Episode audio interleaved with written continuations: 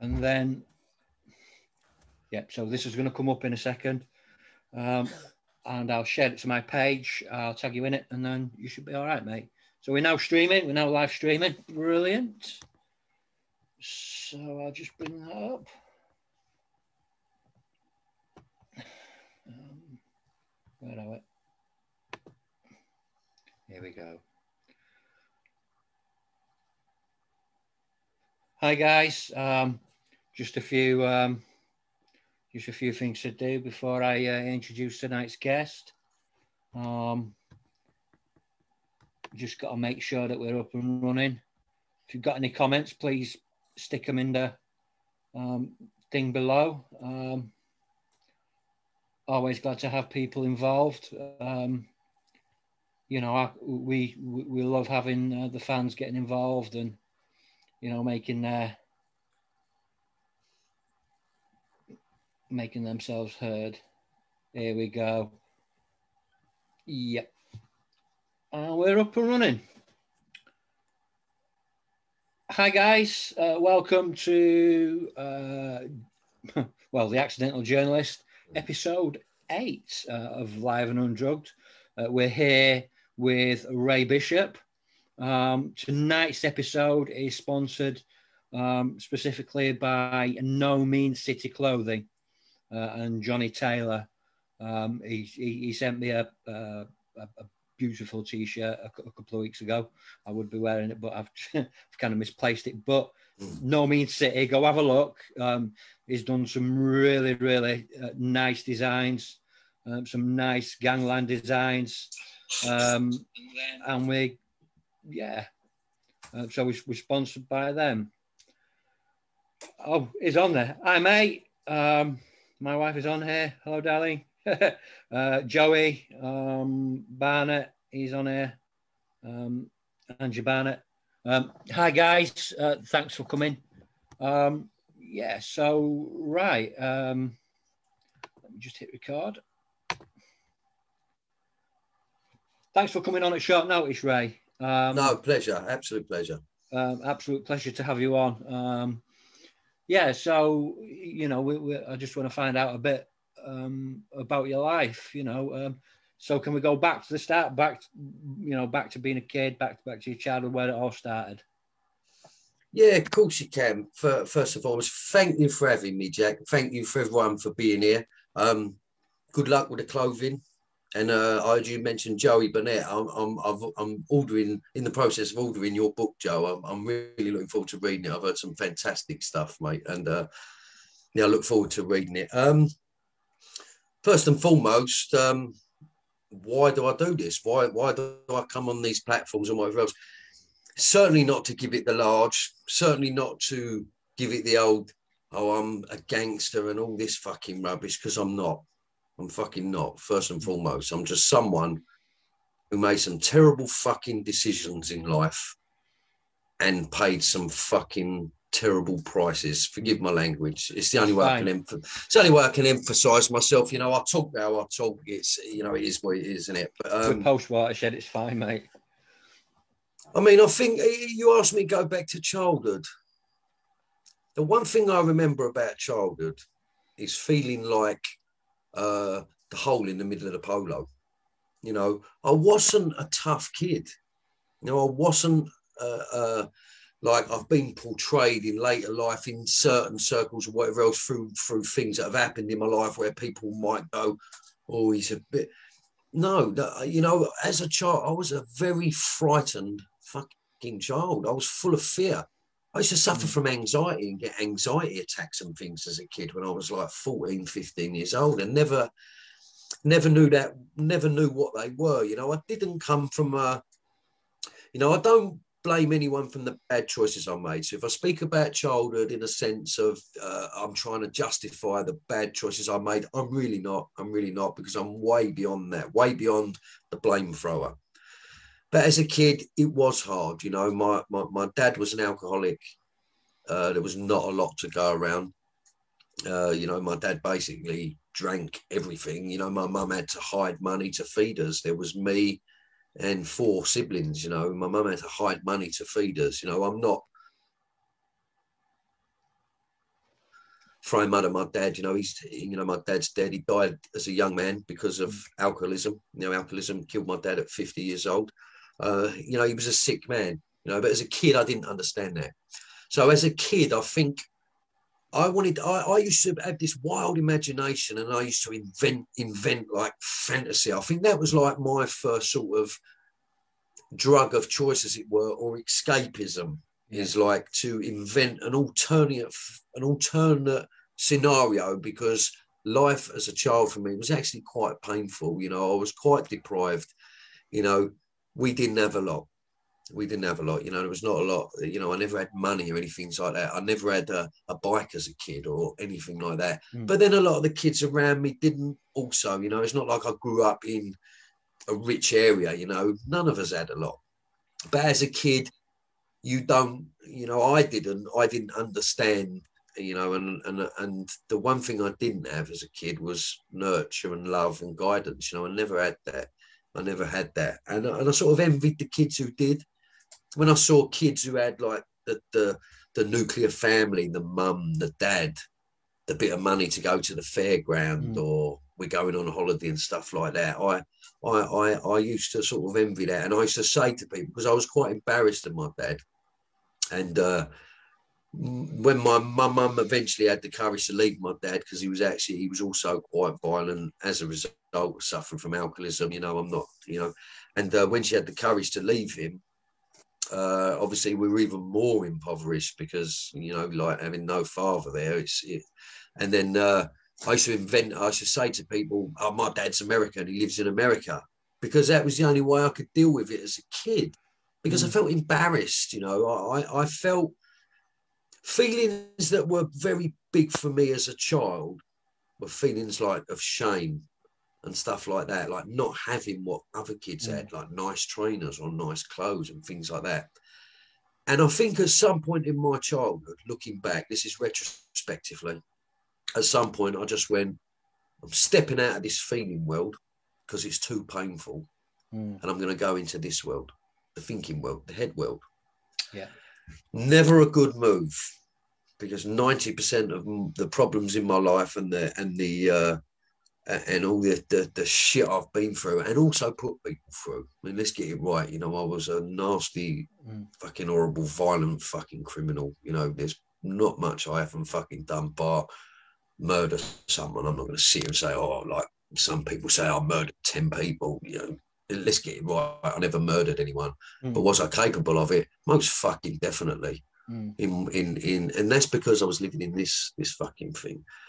But the, the conflict in me was there from a child, you know. It's like the, the feeling world, the nice, gentle, soft, kind person, which I like to think I've become today, was completely switched off, snuffed out, and I went into the head world. Mm. And that's the world of fantasy and illusion and chasing things. And make sense? Yeah, that's, that's the world that you see on T V. I, I, I can really relate to that bit. I... I had a relatively good childhood. I was I was adopted, um, but I was told on my eighth birthday, and, and that's when the light switched out for me. Been been been told I was adopted, and and that, you know, they love me very much, but they weren't my real parents. So I created this world in my head, uh, and I created um, this fantasy, uh, and I, I I told lies, and I became a good mimic, and I I could. Yeah, so I, I can really relate to what you, what you what you were saying there about going into that sort of storybook. Um, and I don't I don't think we're you we're unique, but I think people who choose a criminal path or a or, or a drug addicted lifestyle or alcohol or whatever, it's like Shakespeare said, life is but a stage in which a man must play many parts. Yeah. A wise man can always play the part of the fool, but the fool can never play the part of the wise man. That's true. You know, these are little mantras. Now, if I come out of any snippet of wisdom, I'm not trying to be super clever or wise, but it's the snippets and the little affirmations and little things that I've read over the years or been told by people more experienced than me that have guided me. You know, everyone's a teacher. Mm. And the things that have stayed with me are the things that have instigated the greatest change in me, because they yeah. go beyond the realm, you know, they hit the soul. It's like the language of the heart. that what doesn't come from the heart doesn't reach the heart. So in doing this for you tonight, I hope I can be as brutally honest as I can, and I hope it helps Please someone. Do. Please you know, do. Just, I, I hope it helps what we're all about. Me, you know? I find this cathartic. So, you you, you know, I, I know other people have said when they've come on, on, on the show that they find it cathartic. It's, it's good for people like us to put our lives out there to say how it was and how it yeah. is. And actually, it's not it's not all what you see on T V. It's not all glam. No, you know, not. We need to lay it bare. And the thing about this being live is that it's you lay yourself bare. And anybody that comes on, I, I hold my hand up, and it, it takes a lot of guts for someone like you to come on, on and, and, and lay it all bare. So, yeah. Well, I think, you know, for me, I think, you know, I've tried, you know, I've tried to be quite introspective today. And the reason I'm quite introspective, meaning I look inwards more than I do outwards. It's like I don't need, as time's gone on and I've matured and whatever else, I don't need affirmation from anyone else to feel whole. It's how I mm. feel that matters, and about looking in the mirror, you know, it's, yeah. it's that sort of stuff. And I've got the benefit of doing a lot of therapy. I did do a lot of therapy when I done a long prison sentence, uh, because, you know, you know my story, anyone who's followed yeah. my story, I've done a lot of therapy. Plus I also done some academic stuff where I've got mm. a degree in psychology and whatever else. So I'm, I, I've got some sort of understanding of where I went wrong, and also where other people are gone wrong or have or are going wrong. And mm. it's my belief, we spoke about this earlier, Jack, didn't we, that it's never too late mm-hmm. to change the world. As long yep. as you change your little corner, because exactly. that's all you can change. That's all you can exactly. change. And no one is gone beyond recall. So it's like, I look back now and I look at a lot of these youngsters now that are getting into crime and uh, believing they're into becoming a gangster and it's all great and this is the life and whatever else. You know, we got into crime when we were young. You know, we were, you know, I got into crime because I was led astray. It was like, I, I, I needed to belong. Mm. I never felt like I belonged in my own family, so I yeah. needed to belong. And and it's like, this is why you get a lot of these youngsters right now have to be in a gang, and people say, well, they join gangs because there's strength in numbers and I want to be strong. No, it's a it's a sense of belonging. It's like the hole in the polo, how I started it, the hole in the soul. It's like we're trying to feel whole as human beings.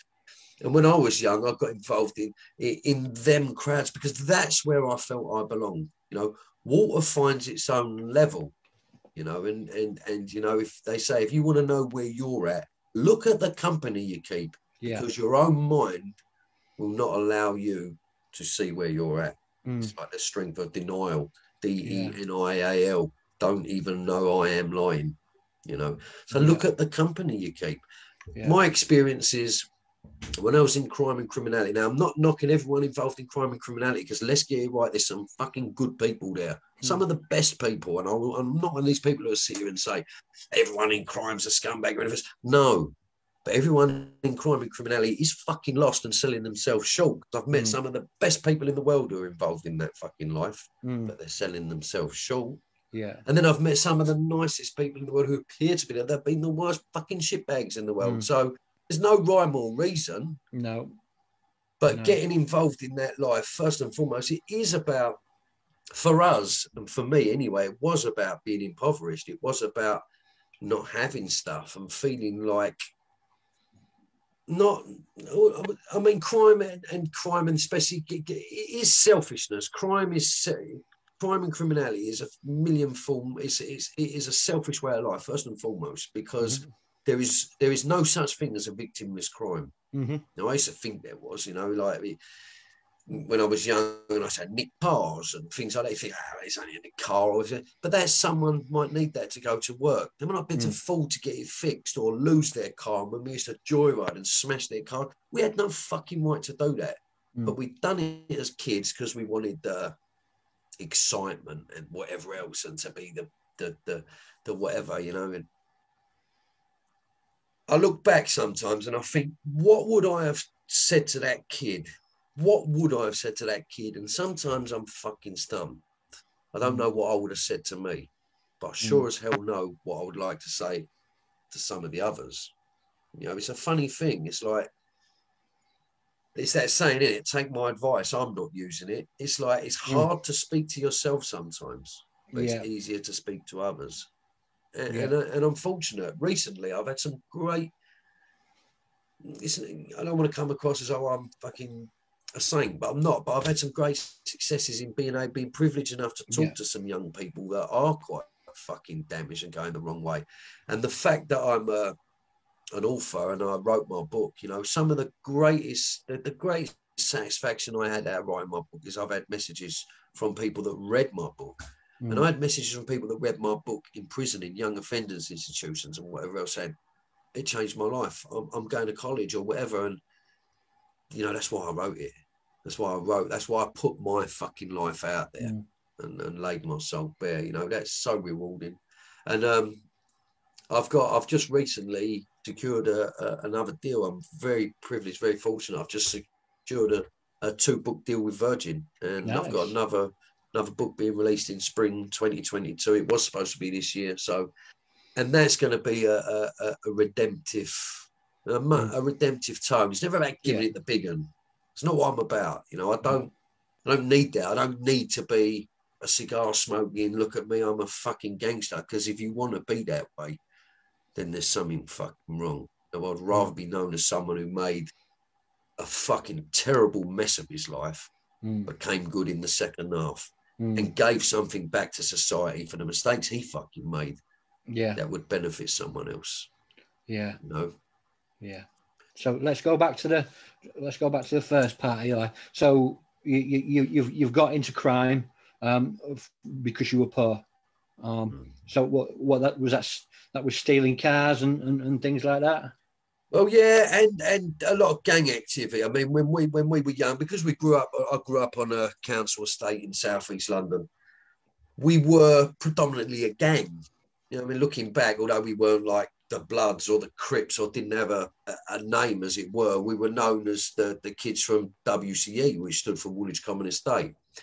So there would be, there's probably twenty or thirty of us, you know, and we were all, uh, you know, I met some of the best people, the best teachers. I, you know, I don't think there was any bad, any badness amongst us in terms of, uh, in terms of how I felt, you know, the, in, in terms of my moral compass. You know, we were little shitbags, but we did, but we learned the fucking rules. You know, we didn't go around bullying other kids. We didn't go around starting fights for no reason. We didn't burgle people's houses or anything like that.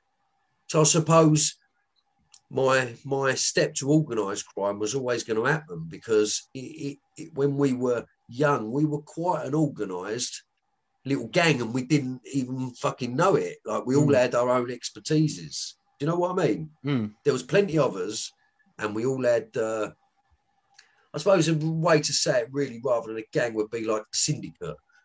Right. Everyone in the gang had a purpose. You know, we had the, the yeah. older members who were the wiser, the, the the tougher ones, the smarter ones. The, you know what I mean? It was yeah. So we was like a collective. Hmm. You know what I mean? Yeah, yeah. I mean, it's it's uh, just to slightly deviate off off the point a bit. Um, it's it's different now. It used to be like that many years ago, when it felt like, you know, um, you were all in it together and it was kind of family. Um, and you you have people throwing L L and R about, you know, love, loyalty and respect. And half these people that throw it about don't even understand what it is. Um, you know, it, it was it was a different time. I'm not going to glorify it. It, it was, was different. Yeah. But, I mean, we had the Acid House era, didn't we? So, I mean, we had like an epoch where we look back on it. It was like our sixties, wasn't it? You know, like yes, the sixties crowd, they had a common unison, a common mm. purpose. The seventies and early eighties, they had the football, didn't they? And that was their thing. And we had like the late eighties, which was like the Acid House era. Actually, so eighty-nine, ninety. Well, eighty-eight, I'll go back a little bit earlier when it was more sort of underground, when mm. we sort of got into it, you know. But I think now what a lot of the, a lot of the kids now, it's it's fucking fear, you know. A lot of them are carrying knives and whatever else through fucking fear. Mm. But let's not make excuses. A lot of them are fucking savages. They're little mm. savages, and and and a lot of the people that do get caught and stabbed, they're just innocent people that get caught in the yeah. fucking crossfire.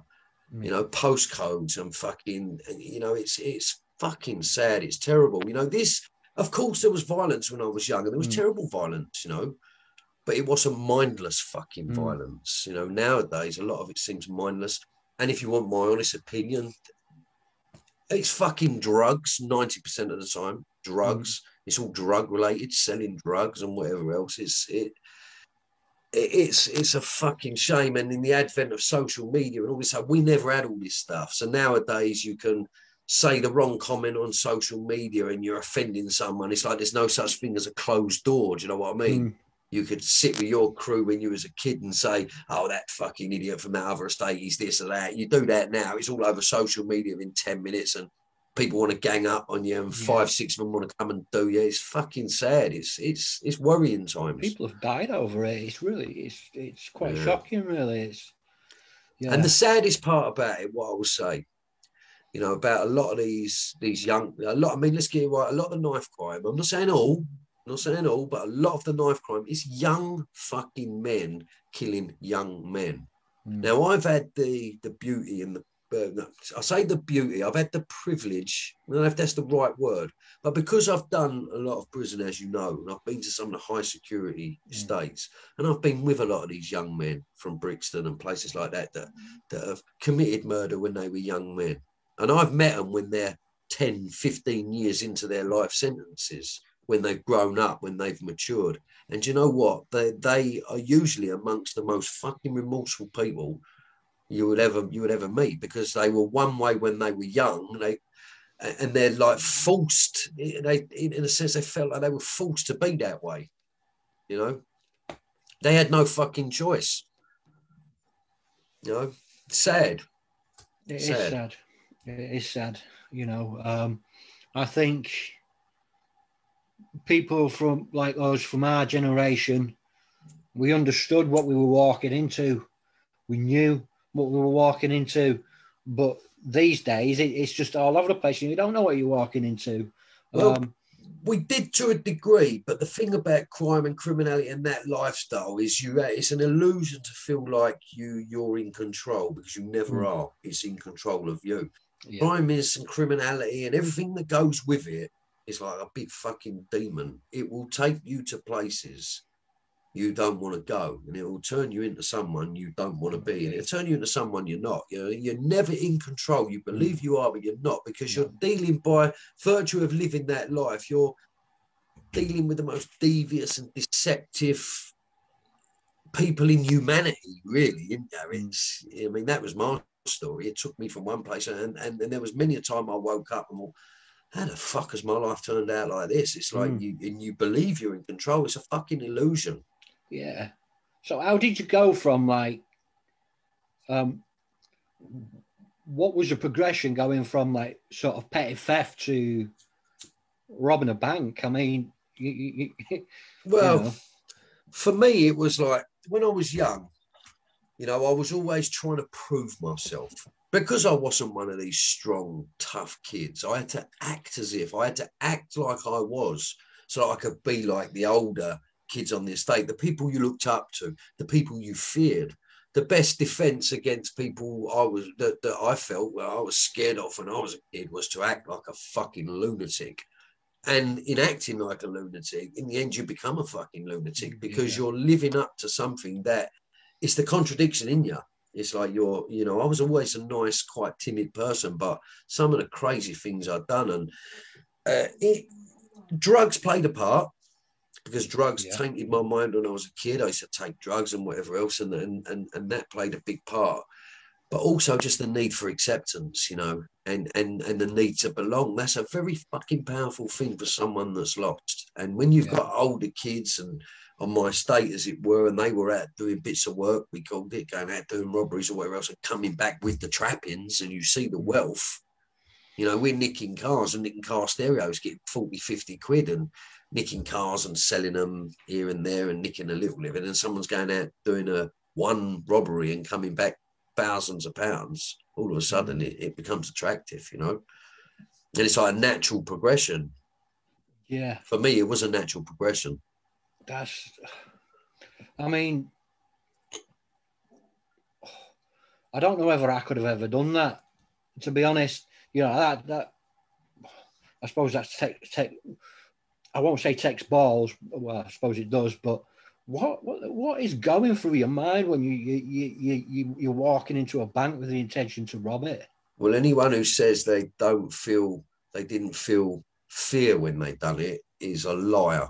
Is a liar, and I know some some serious fucking old pavement artists, like serious old robbers. You know, and I've done bird with them. People robbing security vans, whatever else.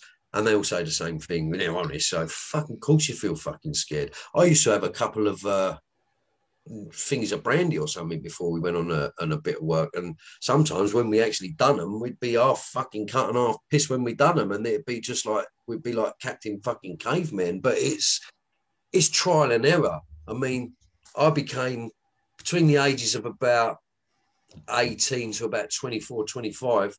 I was quite prolific. You know, I've done, I wouldn't say I've done loads of successful robberies, because if I did, I would have only needed to do one or two. Yeah. But I've done lots. And as you, as you do your, your first one, your second one, your third one, your fourth one, you become almost, I became almost cocksure and sort of like, don't really give a fuck, you know. I'm, uh, you know, not proud of it. I robbed the same post office three times in a month, oh, you know. Is you, you, and, and even you, you get so cocksure, even like in terms of a disguised pair of glasses, a baseball cap, and you're in there fucking robbing it, and you, you know you're in and out quick. And it's like an art. You become, you sort of become, you sort of switch off, and you just become accustomed to it. It's just, you know, that that's how it was for me, and it was very much so.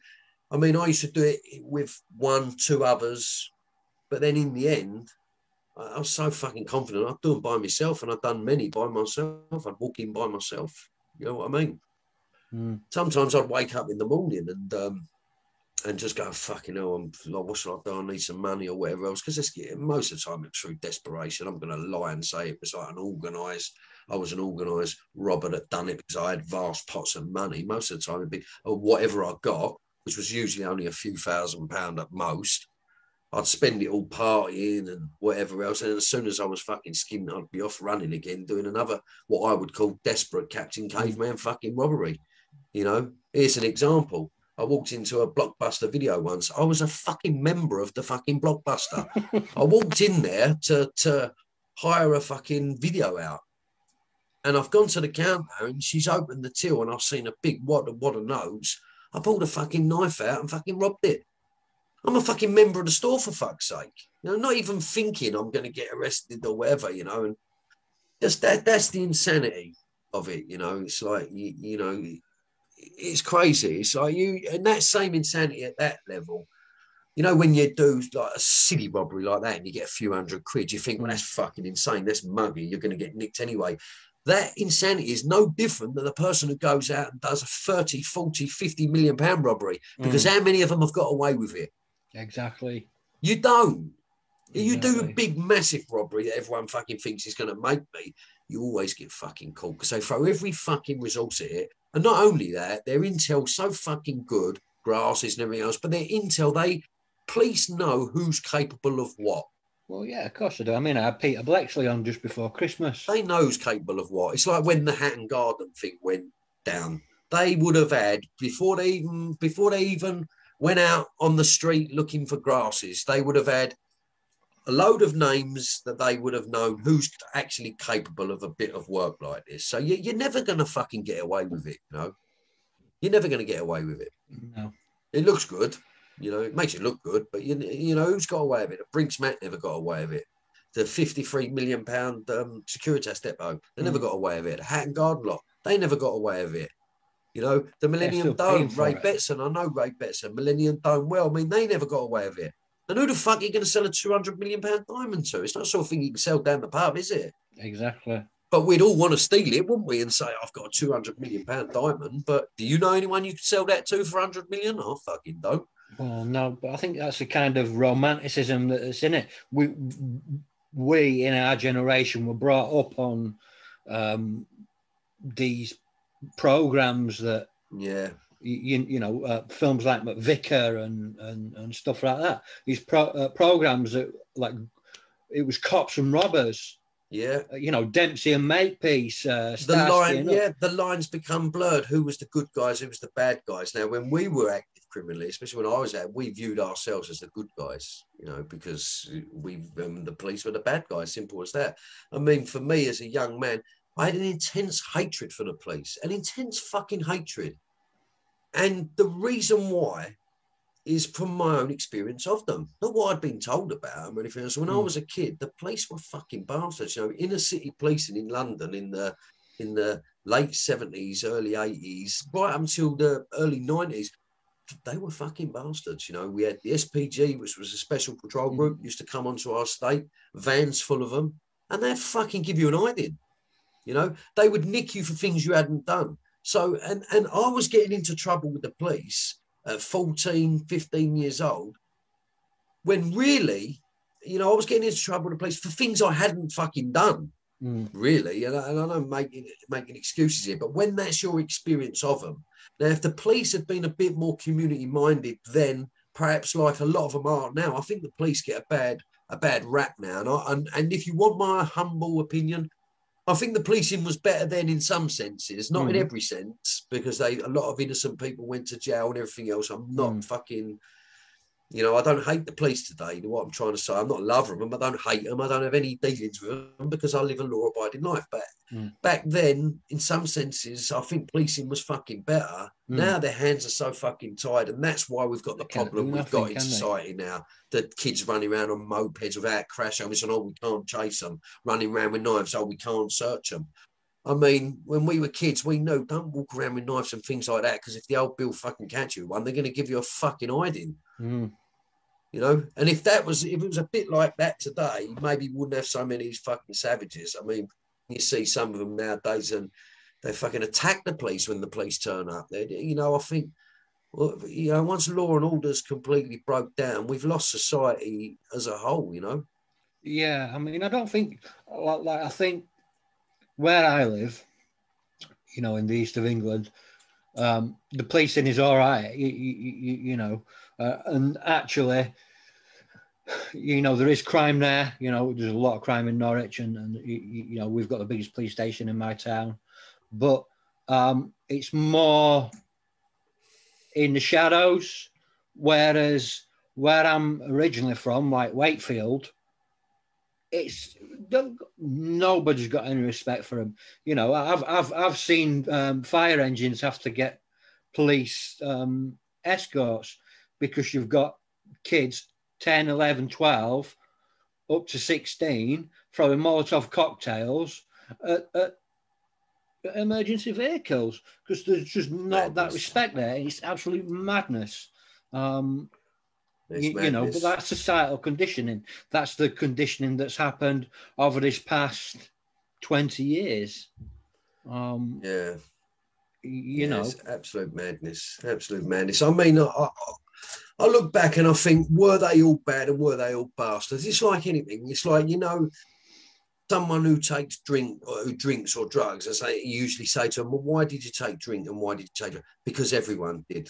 Well, that's that's an erroneous statement, because when I was a kid, why did I drink and feel the need to take ease and sniff coke and everything else? Because everyone did. No, just the people that I chose to associate mm. with did. So it's like water finding its own level again. It's like... Uh, Like attracts like, you know, we seek out those that mirror ourselves, you know, and mm. it's, and I look back and I say, were all the old Bill, were all the police bastards when I was a kid? No, there was some fucking good ones as well. You know, there was some sometimes used to come up the estate and actually try to talk to us. And that, but we used to fucking look at them like, who the fuck, you, you, you know, like with our attitude and everything else like that, we know better than you and whatever else. And I look back now and I think some of them actually weren't that fucking bad.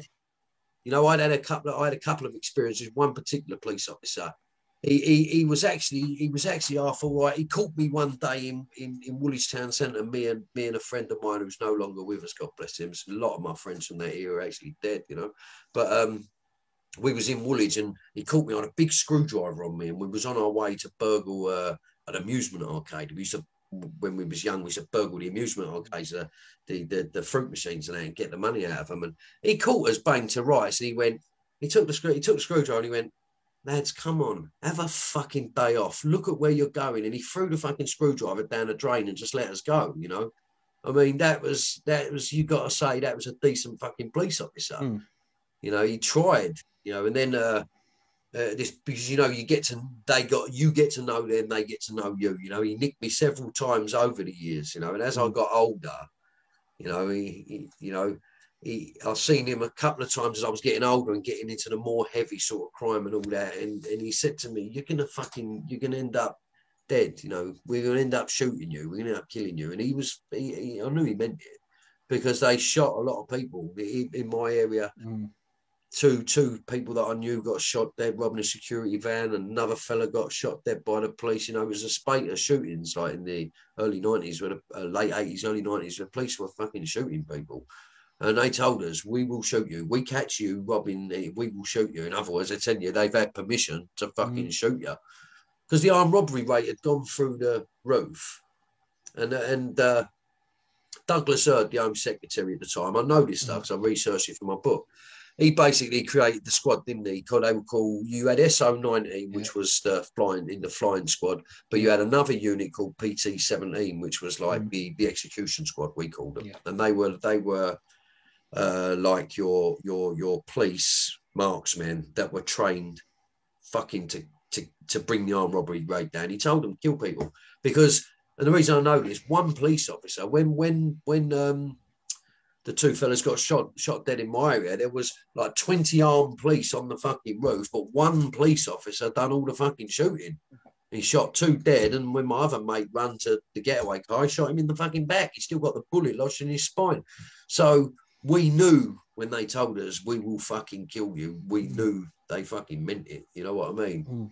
It had a bit of an effect on, on us when we were young. Like it, that sort of era, that was when I sort of started curtailing the robberies a bit and got into the smuggling. I went I went into the smuggling game, you know. Tell me about the smuggling. Well, smuggling, is the way I got into that was completely like yourself, the accidental journalist. Mm. I got into smuggling completely accidentally. And mm. the, the way I got into that is I'd been arrested. I, I, I got a five-year, nine-month sentence. That was for a, a conspiracy. It was a robbery, but I got done for conspiracy to burgle on a post office. Um... Uh, burglary, it was quite high value burglary at Marks and Spencer's in Bromley. Uh, I got five year, nine month. Anyway, I was a little fucker in the prison system back then. I was young, rat ran, you know, a lot of me mates from, from my era and everyone was all little shitbags. So I got moved around a lot. I ended up finishing off down in Kent.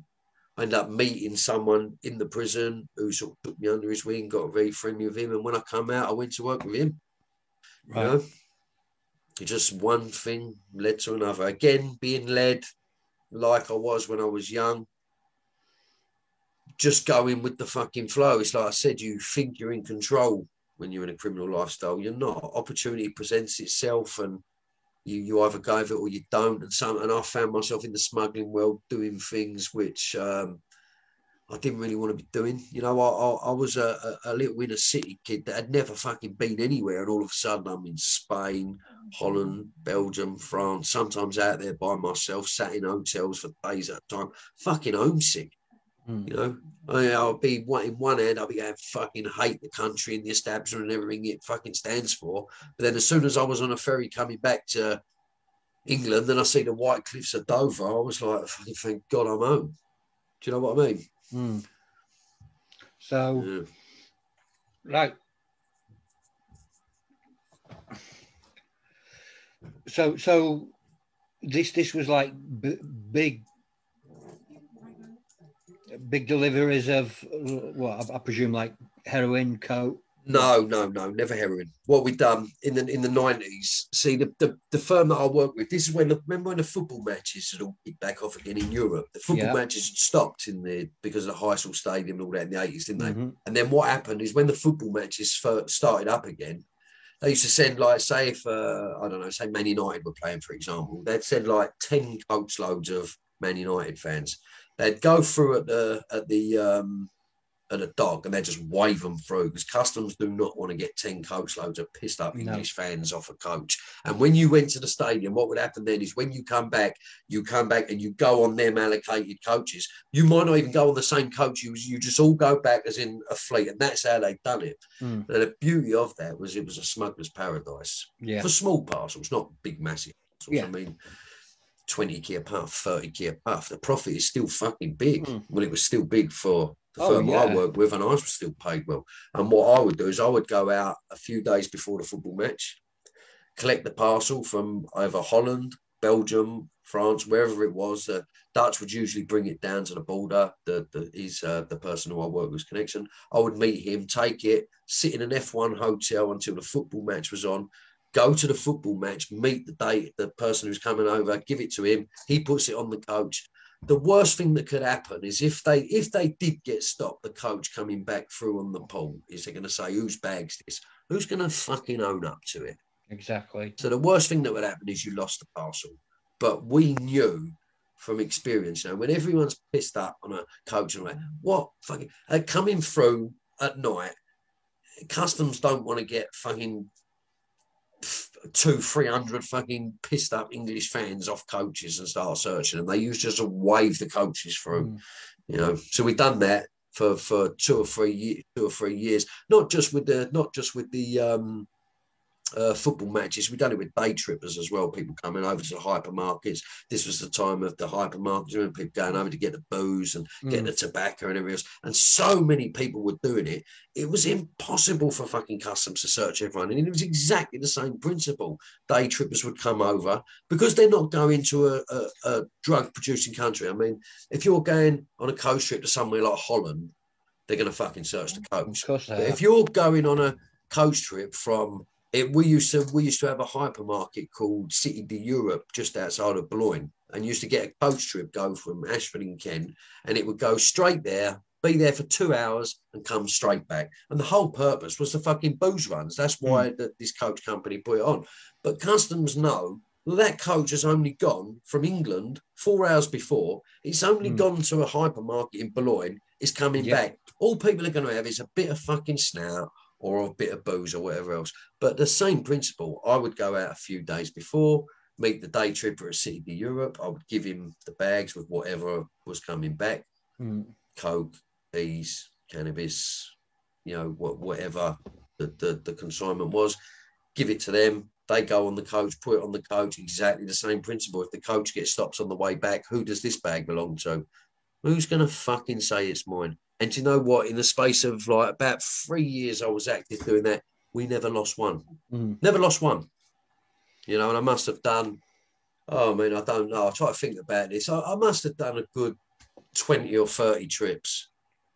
You know, never lost one. Never lost one.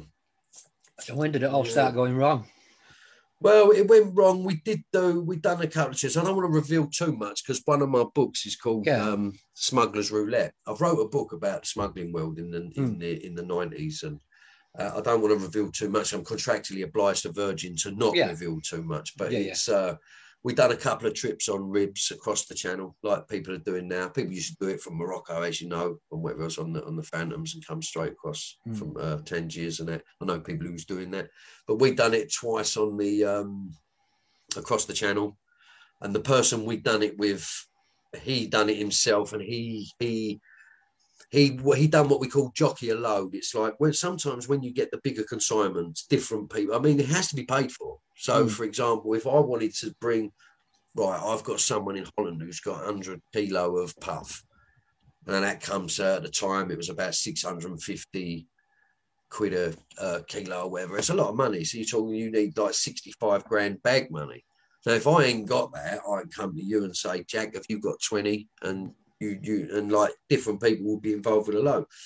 Well, this person we were working with backdoored us, the, the pilot of the boat, and he got someone else to put a parcel on. So I met him in, well, I actually went out with him and I gave him a parcel at uh, L A, and he was supposed to come straight back, but he didn't. What he done is right. he diverted and went somewhere else to meet someone else that was giving him something else. They was under observation. He got fucking nicked.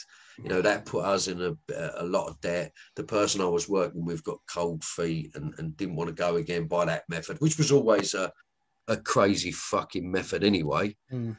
But that sort of, that went bad. And then again, through desperation, I got people I'd met out there. I got involved with a, with a firm who were out there. They were an organised uh, syndicate out in France who were smuggling people at the time. They, they got involved in the...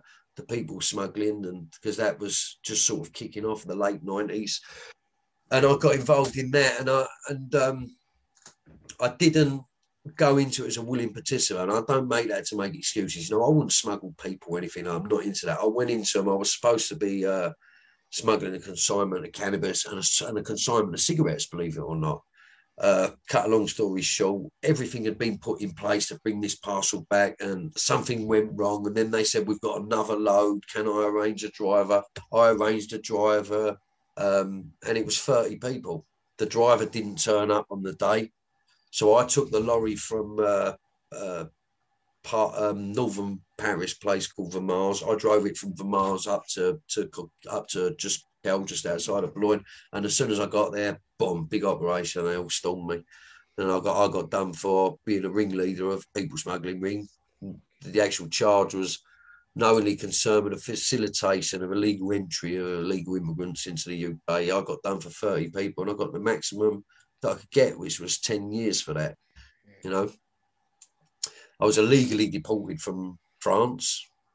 You know, I, I say that uh, uh, not for, well, not with no malice, but the reality of it was my crime was committed in France. Mm-hmm. But because of the need for deterrent sentencing and everything else like that, what happened is British Customs came over to France under the guise of being interpreters with the French authorities, and uh, said, we need to take you to hospital to uh, check that you're fit to be interviewed. And what they'd done, as soon as I got in the vehicle, they drove me over into the control zone, because on the, the other side of France, the, once you're past the control, you're in U K territory. And they said, you're now in U K territory, and fucking deported me to England. And then uh, two weeks later, I escaped. I took the two, I took the prison officer hostage in the court, and, and escaped from court, you know, which was a, not a nice thing to do. But again, no one would do it, so I've done it because I had, uh, because I was this big bad. No, I was just fucking damaged, and I think I was mentally fucking ill at the time. You know, my life had taken me to a point where I got involved, gone from being this kid that nicked car stereos and was fucking scared of his own ghost, to being involved with organised crime fucking syndicates in on the continent who were fucking, by all intents and purposes, dangerous fucking people, you know, mm. not people you you fuck about with, to being doing things I didn't really want to be doing, but felt I had to be doing them. Again, remember, started off the need to be accepted, and that need never left me. So when you're involved mm. with these people, you find yourself doing things you don't really want to be doing. You're being used. You're being used, and you you sort of know it, but you go along with it, because when you're in it, it's hard to get out. And I felt like I was backed into a corner, and And then when I was arrested, I knew I was in trouble, and I just, it was like a final act of defiance, right? Fuck you. And I, and I escaped. And that's why when Virgin brought my book out and called it Outlaw, How mm. I Become Britain's Most Wanted Man, I never wanted that title, How I Become no. Britain's Most Wanted Man. They were just sensationalising. You know, I wasn't the most wanted man like Kenny Noy or Raoul Moat or something like that. I never wanted that monarch. You know, I wanted a more redemptive tone. My book is actually a book about redemption. But they uh, they said, oh, but it'll sell books or whatever else, and they put that on there. I was, yes, I was wanted. Yes, I was all over the news. Yes, I was in all the papers, do not approach and all this. But that wasn't a nice thing. That was, I didn't look at it and think, yeah, look at it. It was a fucking horrible period. It wasn't nice. It wasn't nice that night when I got back to, after I'd escaped, got back to Woolwich, and I went to someone's house where I felt safe. And I said, I've just escaped. And literally within ten minutes of me telling him that, come up on the, uh, the news, do not approach or whatever else, because, you know, it was organised crime. But also I'd had, by this time in my life, I, I'd already had a conviction for firearms. I had a conviction for robbery, Section eighteen. You know, I'd taken hostages to escape with extreme, like quite an extreme method or whatever else. So I suppose in their eyes, I was fucking dangerous. In my eyes, I wasn't. I didn't feel like I was a threat or danger to anyone. But then I looked at the life, I looking at the life I'd lived. Fucking hell, if you'd have read, read about me, you'd have thought, oh, I don't want to go anywhere near him. And I think in some senses that that's what I'd done. And I think a lot of violent criminals do and whatever else, and a lot of people have been involved in violence. It's about keeping people away. Because if we were to be brutally honest, inside we actually feel quite weak, quite fragile, quite soft, quite underdeveloped, quite childlike, quite immature. Mm. So it's a way to keep people away if you can be the biggest. And, you know, like people who go to the gym and pump themselves up, steroids and get all muscly and all that. And they're usually very soft, usually very gentle people, because it's about the exterior. You know what they say? It's like, I mean, I'm someone who's, you know, I didn't, I came into this world fighting, but I had to learn to fight, you know, my life, you know, and I become a fighter, as you know, you know, I was a, you know, I was a boxer, an unlicensed fighter and all that stuff. And I've done that stuff, but I had to do that to, to, to, to sort of like feed my own fear and overcome that stuff. You know, I had to learn that stuff. I wasn't that way initially. And I think, I think that's what, what, why, what a lot of, uh, a lot of violence and, and, and, and whatever else. I think most people who behave that way, unless they're mentally ill, you know, I mean, and some people are mentally ill, they're just like that. A lot of people, they're not really that way. And you get behind that and, and, and scratch the surface a little bit. It's just getting beyond that, isn't it? It's, yeah. You know? It's a mask. It's a facade. Um, you know, we... we hide behind it. I think some some people have said to me, you, you know, you, you're really mentally ill, you know, you t- when I've been in it and been, you know, uh, oh, you, you tapped, you are, you know, but it's not. It's, it's a way of masking in here because we externalise, because the fear that we feel inside uh, and we're, you know, it's tearing us up. We're externalizing that. And then so it's, it's kind of the bully becoming the bully. So we're pushing it out uh, and we're using that as a facade. You know, I, I find that most people that are raw in your face are actually the ones that are the most scared. It's the ones that are yeah. stood well, empty, back, quiet. Yeah. Empty vessels make the most noise, you know. It's not about the size of the man in the fight. It's about the size of the fight in the man. That's what they say, mm-hmm. you know. It's, it's, it's, and there's more than one way. You know, I've learned a new way to fight. You know, I'm a peace-loving man. I'm not in violence or anything anymore. You know, I've not had a violent incident in my life for quite a few years now because I chose to get away from that because I know what fuels it, you know. I know what fuels it. It leads one way. Jails, institutions and death. And if you choose that lifestyle, you know, they say, if like Frankie Fraser used to say it beautifully, he used to say, if you live by the sword, expect the sword. Mm. And if you choose to live that life, you know, bearing in mind, if you're not mentally ill, sooner or later you will be mentally ill. It will make you mentally fucking ill because of all that goes with it. It's what I said about how we believe we're in control. Mm. When I escaped from prison, and I took the prison officer hostage, I actually made a syringe and put it to his neck and took the whole boot room hostage to escape. The um, I was probably at the most dangerous I'd ever been. I was like a rabid fucking animal. You know, I was capable of anything in in in that in that era because the lifestyle and everything I and the life choices I'd made and all the fucking hurt and pain and everything that goes with living that criminal lifestyle would turn me into a fucking caveman. And and I was mentally ill, no doubt about it. You know, you didn't have to, you know, they say, like, if you got, I mean, I don't want to say religion or start spouting religion or anything like that, but I do have faith, you know, I do have faith in my heart because if you, if you have a God in your heart, you have God in your eyes, you know, and it's, and if you've got the devil in your fucking eye, you've got the devil in your eyes. And, you know, I was soulless, you know, my eyes were like two mince pies in the fucking snow. At the end of my criminality, I was a fucking lunatic. I was capable of absolutely anything, absolutely anything. I'm not proud of that, you know, including, this is, you know, I don't want to say too much and Paul, now so I never killed anyone, I never, no. But someone, you know, talk about this, I've never done it. Someone offered me money to go, would you go and do? And I was, I was quite willing to do it. I didn't. Thank God I didn't, but I was quite willing to. And, you know, that's how mental and fucking, and how the lines have just become that fucking blurred. The moral compass of a child, you know, I mean, a, a quite a strict Irish Catholic mother and being God-fearing and all that stuff, but being completely fucking utterly soulless, capable of anything, capable of taking someone's life, you know. Mm. Fucking madness. So what switched then? Well, I say this, another one of my, my great mantras, you know, none of, none of the wisdom's mine, you know, it's all borrowed, you know, we go through life, like I said, everyone's your teacher. And someone said to me once, conscience becomes a fierce pursuer. And that's right. It's like you can't transmit what you have got, you know. Even people sometimes talk that, yeah, I'm this, I'm that, I've done this, I've done that. You know, I look at them sometimes and I think, you didn't do fucking shit. You didn't do nothing. Because, you know, you are a certain way if you've lived that. If you've been the real deal and you've lived that life, you will either end up one way.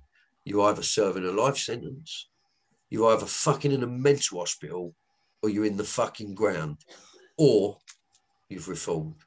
And if you've reformed, you'll do like what I'm doing, what Joey done right in his book, what Terry Ellis done, what Martin mm. Herbert done, what the, the, the Darren G does, and all these people, and they all talk a message of reform and whatever, because it's in their fucking heart, because they've lived it. They mm. fucking lived it. You can't transmit what you haven't got. You go one way mm. with in, in this lifestyle. You go one fucking way. You either change or you fucking die. And if you change and you're, you know, you become, you sort of transmit it. And I go back to that, what I was saying, like conscience becoming a fierce pursuer. It hits you, bang. One day it hits you, you know, and I say this, you know, some people climb mountains.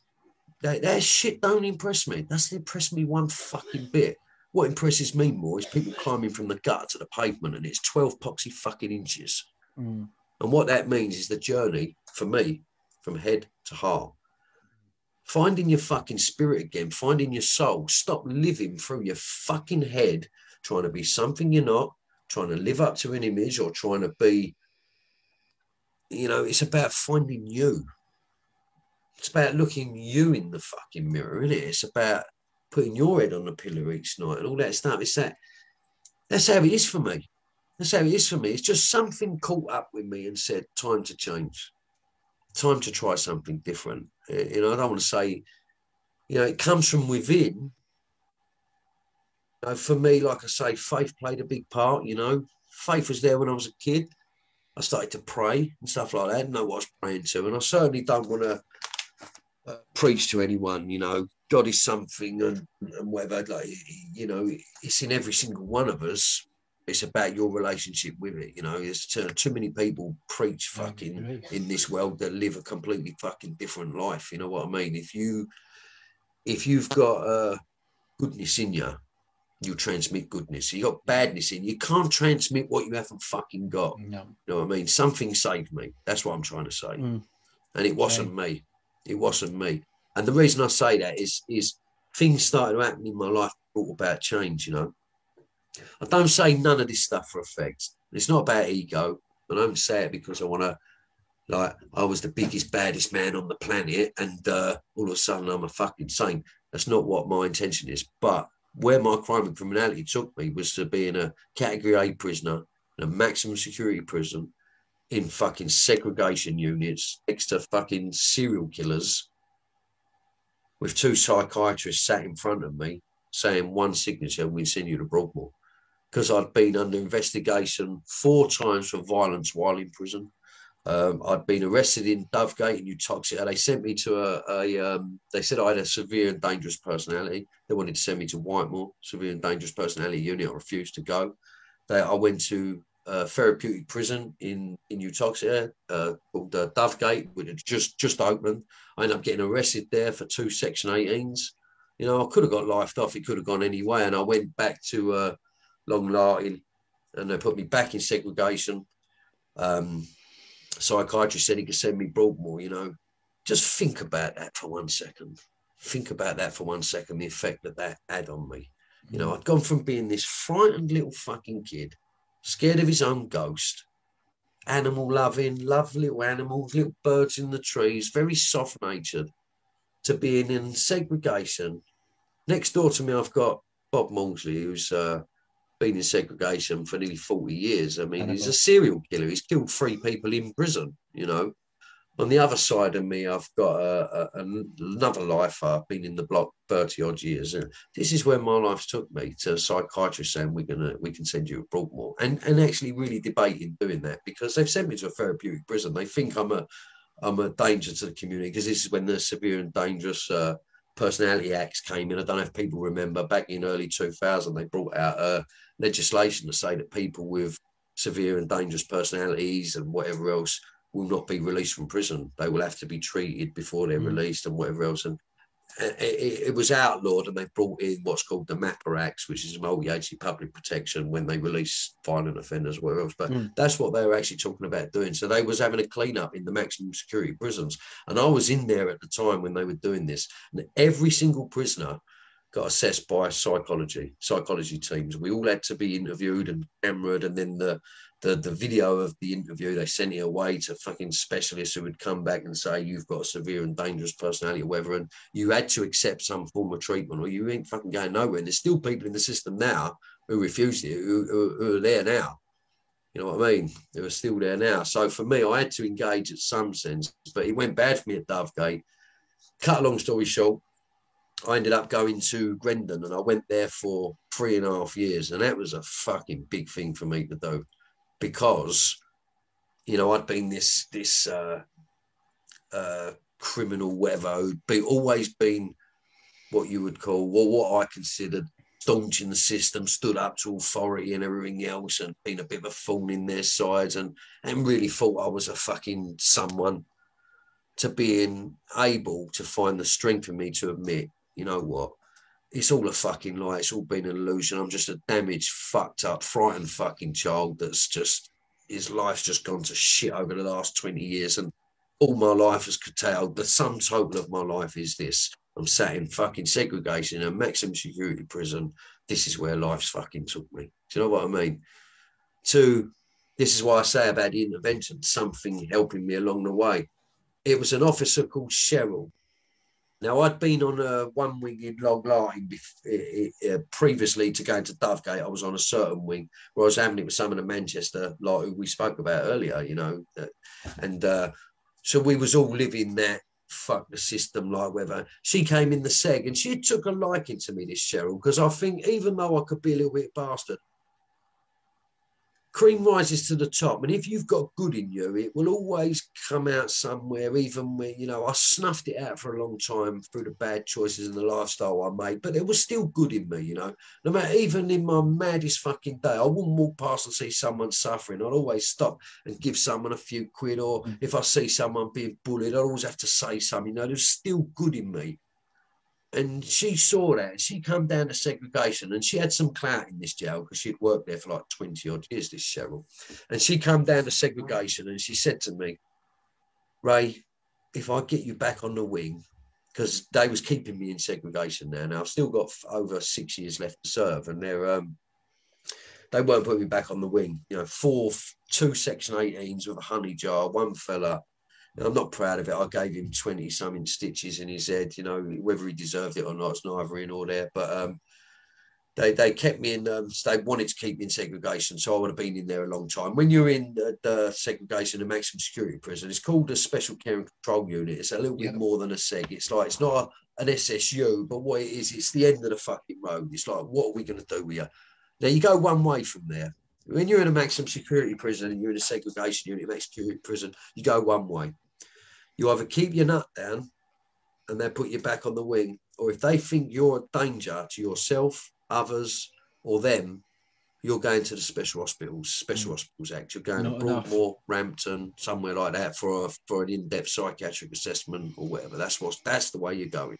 Mm. And she saved me. She came down the seg, Cheryl, and she went to me, if I get you back on normal location, are you going to behave yourself? And I said to her, Cheryl, get me back on normal location. You know, I said, I promise I'm going to behave myself. You know, I didn't know if I could trust myself to say this at the time, but I said, I'm, I'm going to behave myself. Now, the best thing that happened to me is she put me, they put me on another wing. They put me on A-Wing in Long Larton. Now, when I got onto A-Wing, you know, and I mentioned these people by name, not to fucking name drop, but just to know, but just to say how fucking grateful and in debt I am to these mm. people. You know, Kevin Lane, Rookie Lee, Martin Valentine, Lenny Kempley, who's sadly no longer with us. Got got um, he actually got murdered when he got out of Long Larton after serving eighteen years. He got murdered within six six weeks of being released. You know, after serving eighteen years as a category A, you know, fucking heartbreaking. No, Ollie, you know, these people, good fucking people. I said this in my last interview that I'd done for Karen T V. This, you put me around fuck with, so I behave like fuck it because of the need to belong, the need to be accepted. Put me around good people. Strangely enough, it brings the best out of me. And I'm not saying these people weren't good people I was around. They were, but they just brought out the worst in me. But when I got onto uh, A-Wing, you know, these were such proper, good, decent, level-headed people. It brought that side of me out, you know, and and and and I felt like I could I could be just me, no threat to anyone, just try and keep my nut down. And then the, the opportunity came up to go to Grendon. Now, what I'd heard about Grendon, obviously, uh, if I, uh, it's full of nonsense, full of wrong, and it's full of grasses, all that stuff. We know that. Yes, there are then people there.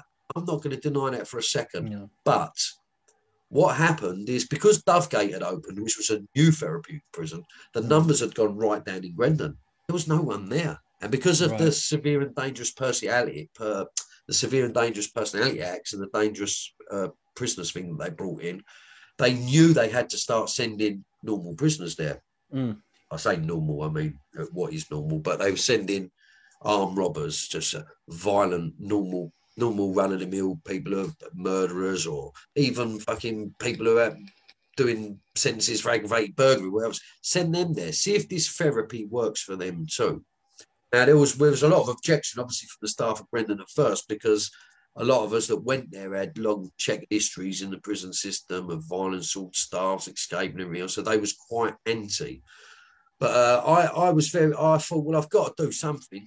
And I actually remember one morning I went up to Kevin Lane, God bless him, you know, and, you know, one of, you know, I don't know if you know who Kevin Lane is. Kevin, Kevin, uh, I know, Kevin.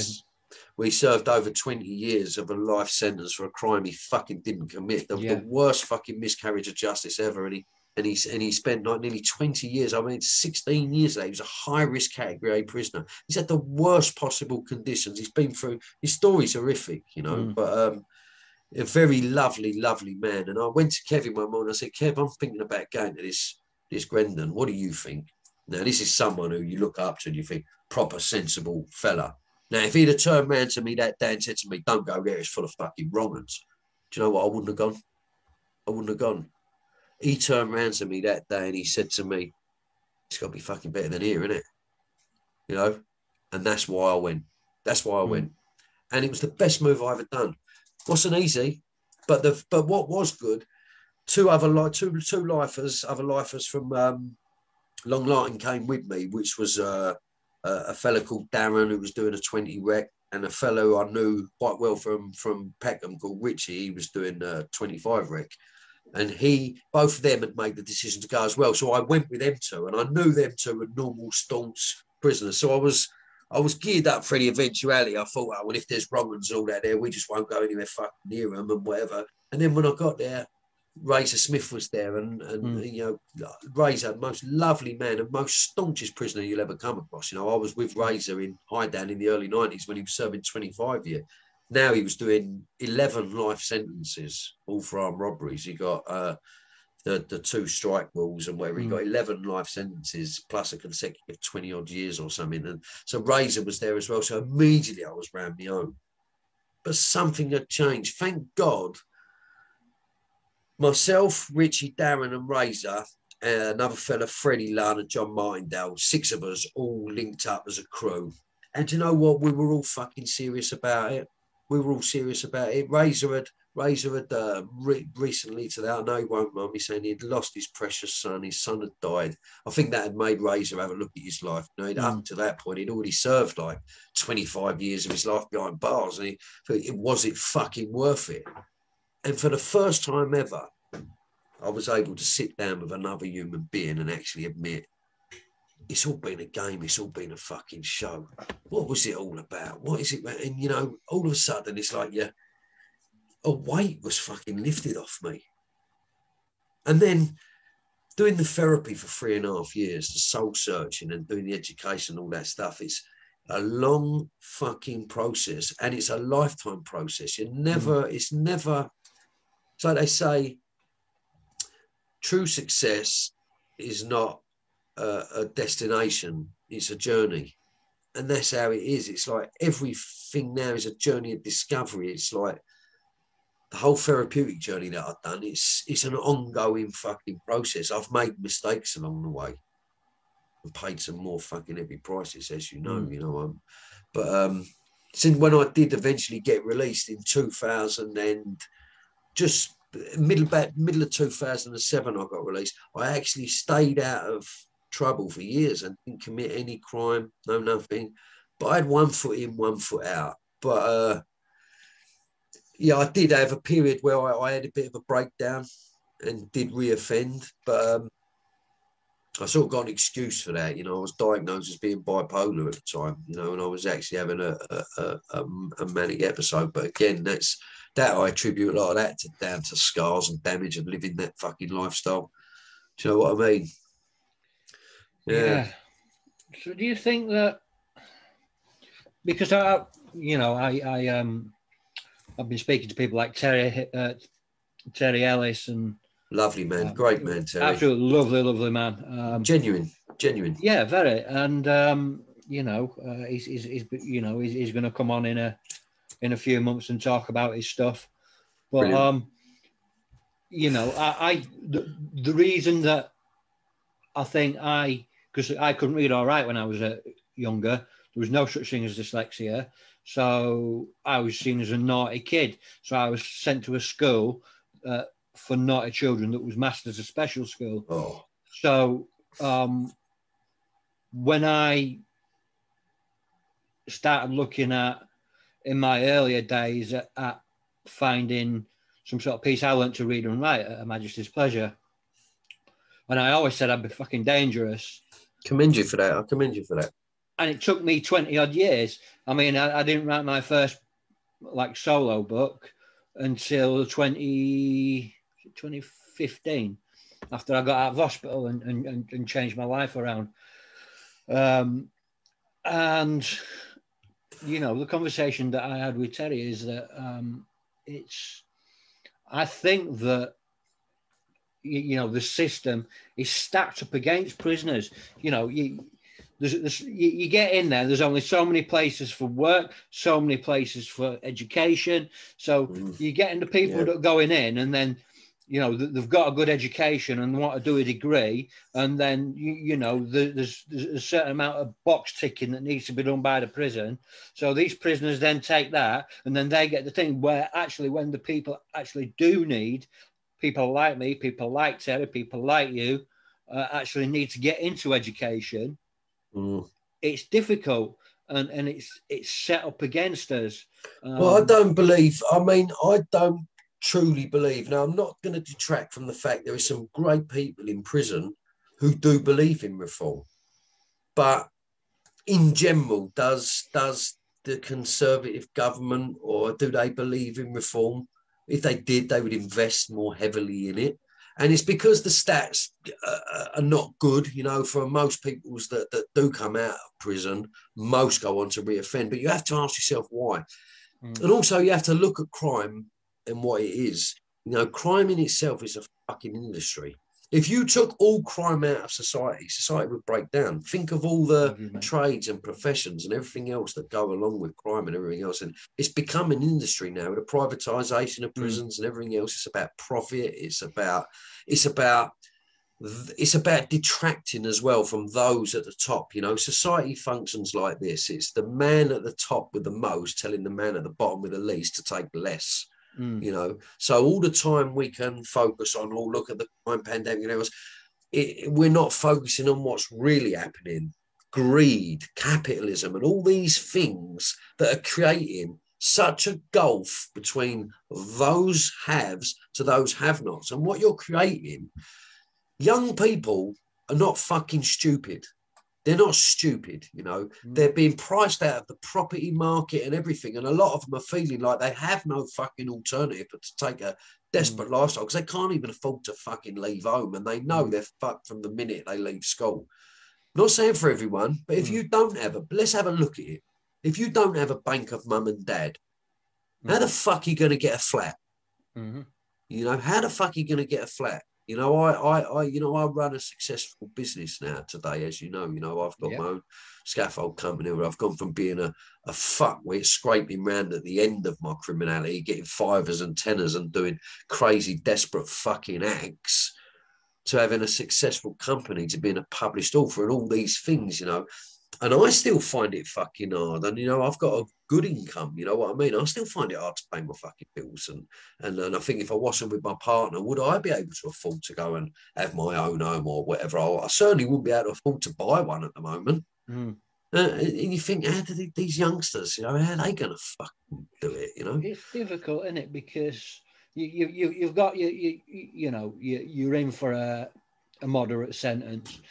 Um, all you need to get out is a postcode, yeah. um, and you, you've got you've you've gone in um, broken, uh, and you're coming out broken, and you're getting put straight back into those circumstances that you got put in there for in the first place. Nothing's gonna, nothing changes, nothing so it's changes. It's a vicious circle, you, you know what I mean? And it, it's just you, you're set up to fail because yep. prison's about numbers.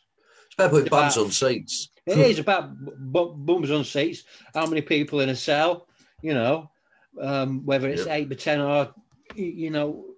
Well, it's disgusting. I, I mean, the the, the the the treatment of prisoners. You know, I'm not. I'm not. You know, let's go. Some people need to be in prison. You know, there was a period in my life when I needed to be in prison. You know, I'm not a victim of of anyone. I'm a victim of circumstance, but. A victim of myself and the bad choices I made. You know, no one put me there. Let's get that right. You know, no one forced yeah. me to do the things I've done. I chose to do them. You know, I take full responsibility for that. But, you know, I look at I look at it. I, I look at the state of it now, the prison system. I saw the changes. You know, my prison career spanned like thirty years. You know, so I, I look at it now, and in the Geneva Convention, you know, the Prisoners of War Act, every man mm-hmm. is supposed to have a certain amount of fucking space, living space, or whatever. And there's three, four men in a cell in Scrubs that, that are designed for like two men, and, and they're locked up for twenty-three hours a day. And whereas it's fucking inhumane. With a toilet, you have to shit in front of someone, eat your dinner and everything else. What is that going to teach someone about self-respect and whatever else? They think it's the hardness or whatever is going to make people fucking change. No, that hardness makes people more bitter, more angry, more fucking twisted, and makes them more fucking dangerous. It takes a, a frightened, timid child like myself and turned me into a dangerous fucking criminal. That's what it done for me. Mm. That's what it done for me. So what's it fucking doing for them? You know, you treat people with humanity, you end up with a human. You know, you treat people with contempt, you end up with a contemptuous person, you know, and, and you know, it's it's fucking terrible. That's why I don't believe they believe in reform. If they did, they would they would invest in, and let's get it right. The one thing I can say about prison and my prison career, probably eighty percent of the people I met in prison didn't need to fucking be there. No. You know, prison should be for the worst, for the the people that really that really need to get. I mean, if you don't do a crime that warrants a sentence of over, say, three years, you don't need to fucking be in prison. There's alternatives that that, that they could use. fifty, sixty percent of people in prison should be in fucking rehabs. Hmm. But there ain't no rehabs anymore. They've closed them all. The only people who can go to rehabs now is people who can... Uh, who can afford to go privately or got private insurance, because it's another way they're trying to clip it, the N H S and everything else. It's, it's the same with the treatment of um, like addictions and whatever else. They're not interested. There used to be sixteen rehabs in Bournemouth. There's two now mm. because they, they there's no funding. They're no failing. One can go anymore. They're failing. That's, no that's... one can go anymore. So my, my point is this. This is why I say it's an industry, because all these people, in the long run, wouldn't it be cheaper to put these people into rehabs and whatever else and see if that benefits them and whatever else, rather than them coming out and continue to offend and continue to offend and continue to offend. And when they say, you know, like for each prisoner, especially each prisoner in a in a high security prison, do you know, they say it's, oh, I forget what the figure is, but when I was in there, it was about three thousand pounds a week per prisoner. That's how much it costs to run that fucking jail. You know, well, where's the money going? Because we never fucking saw any benefits of it in terms of rehabilitation or courses or anything. Not even the food. We didn't see any of it. No. You know, we didn't see any of it. Why didn't they say, well, I tell you what we'd do, rather than spend three thousand pounds a week on them doing that, let's put them in some, uh, offer them all fucking therapy that costs fifteen hundred quid a week or whatever, mm. if they genuinely believed in reform, but they don't. Most people in prison want to change. Most people in prison are not genuinely bad, you know. Even those that are, those that are committed, uh, that are sometimes convicted of the most horrific, heinous acts or whatever else, a lot of them are mentally ill. I believe that. A lot of them are mentally ill and they need fucking treatment or whatever else. And, you know, but, but a lot of people in prison don't need to fucking be there. And a lot of people in prison do want to change. They really do. But, you know, they just don't have that.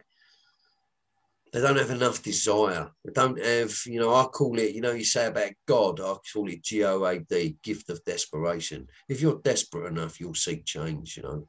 Mm. That's why I say never, never deny someone their rock bottom. You know, exactly. Sympathy kills people. Yes, it's, if someone's down in, they're down or whatever, you know, try and help them up, but don't deny them. Because, you know, I, I hit the floor hard. And sometimes the harder the fall, the higher the bounce, you know. When you're down there, you learn a thing or two. Mm. You don't learn a lot when the going's good. You know what I mean? No. Yeah. It's it's it's it's it is difficult, isn't it? Because, you know, um, I'm no stranger to the rehab system, um, you know, and I'm no stranger to the twelve-step. Um, I work a twelve-step program every Fantastic. day. Brilliant. Um, you know, I see God as, you know, I, I have a. Uh, I do have a, a faith in God, and, and that is part of me. That's part of my journey. Um, you know, s- same as uh, people like Terry Ellis. You know, um, we, you know, we we we we don't have God in our life, but for me, that God to start with was good, good orderly direction, um, and I had to look at that. You know, admitting that you've got a problem, and then, you know, admitting to God you've got a problem, because, you know, it's it's a spiritual disease as well. But then again, so is um, some of the crimes that, that, that we get into. It, it gets into your soul, it gets into your spirit, and it's a spiritual disease. The lies um, taint us and poison us. The life taints us and poison us, uh, and we become, like you said earlier, people that we're not, and we start to mimic what we might see on T V. We start to wear these masks, and people see these masks and they think that it's us. But actually, deep down, you know, we might be appearing as this good, strong person, but deep down, we're screaming, and it is so hard. Um, you know, and anybody that's on that journey, you know, I've I've I've I've seen men that have done long, long sentences that are just institutionalized, and you can see it. It's yeah. gone. It's gone out their eyes. You, you know, it's that shuffle. It's that walk. You know, I was very close to it, and will you will understand this then. And I'll speak about this from like my my sort of psychological trainer, where it was Carl Jung deemed like alcoholism, drug addiction, criminality, all these disorders. He dis he, he called them spiritual disorders. Like he mm. was the first to call it what was called a psycho-spiritual-somatic disorder. And he said that what is needed for any spiritual disorder is a spiritual solution, be it however you find it. That could be God or whatever else, but it needs what's called an awakening of the spirit, or a spiritual awakening.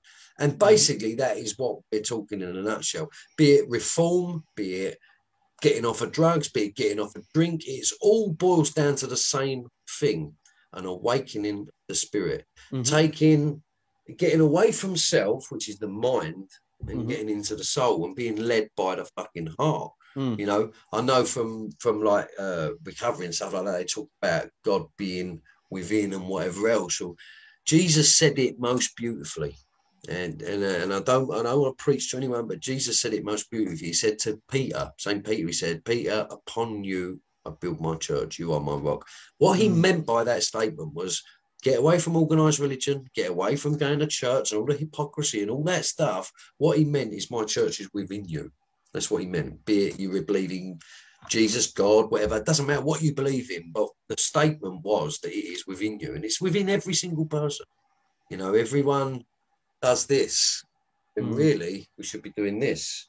Mm. And that's where the spirit is, you know, and, and, and for me, that is how it is, you know. Insane means unwhole. It means being unwhole. That's that's basically what it means. It's insane. Actually, it's, it comes from a, a Latin word, insanitum, which means unwhole. So to be sane means being whole, you know, and being, and, and if you're not whole, it's because you're denying what's inside. You know what I mean? Mm. You know, I believe, my own personal belief, to, to be a little bit spiritual, because I am quite spiritual, is, you know, we're only on this earth for a short time, and we're only here in preparation for something else, mm. you know, and you can either go through this whole life in fucking darkness, or you can go through this life at some point. I love this statement. You know, we're all, we all get two lives. The second one begins when we recognize that we only truly get one.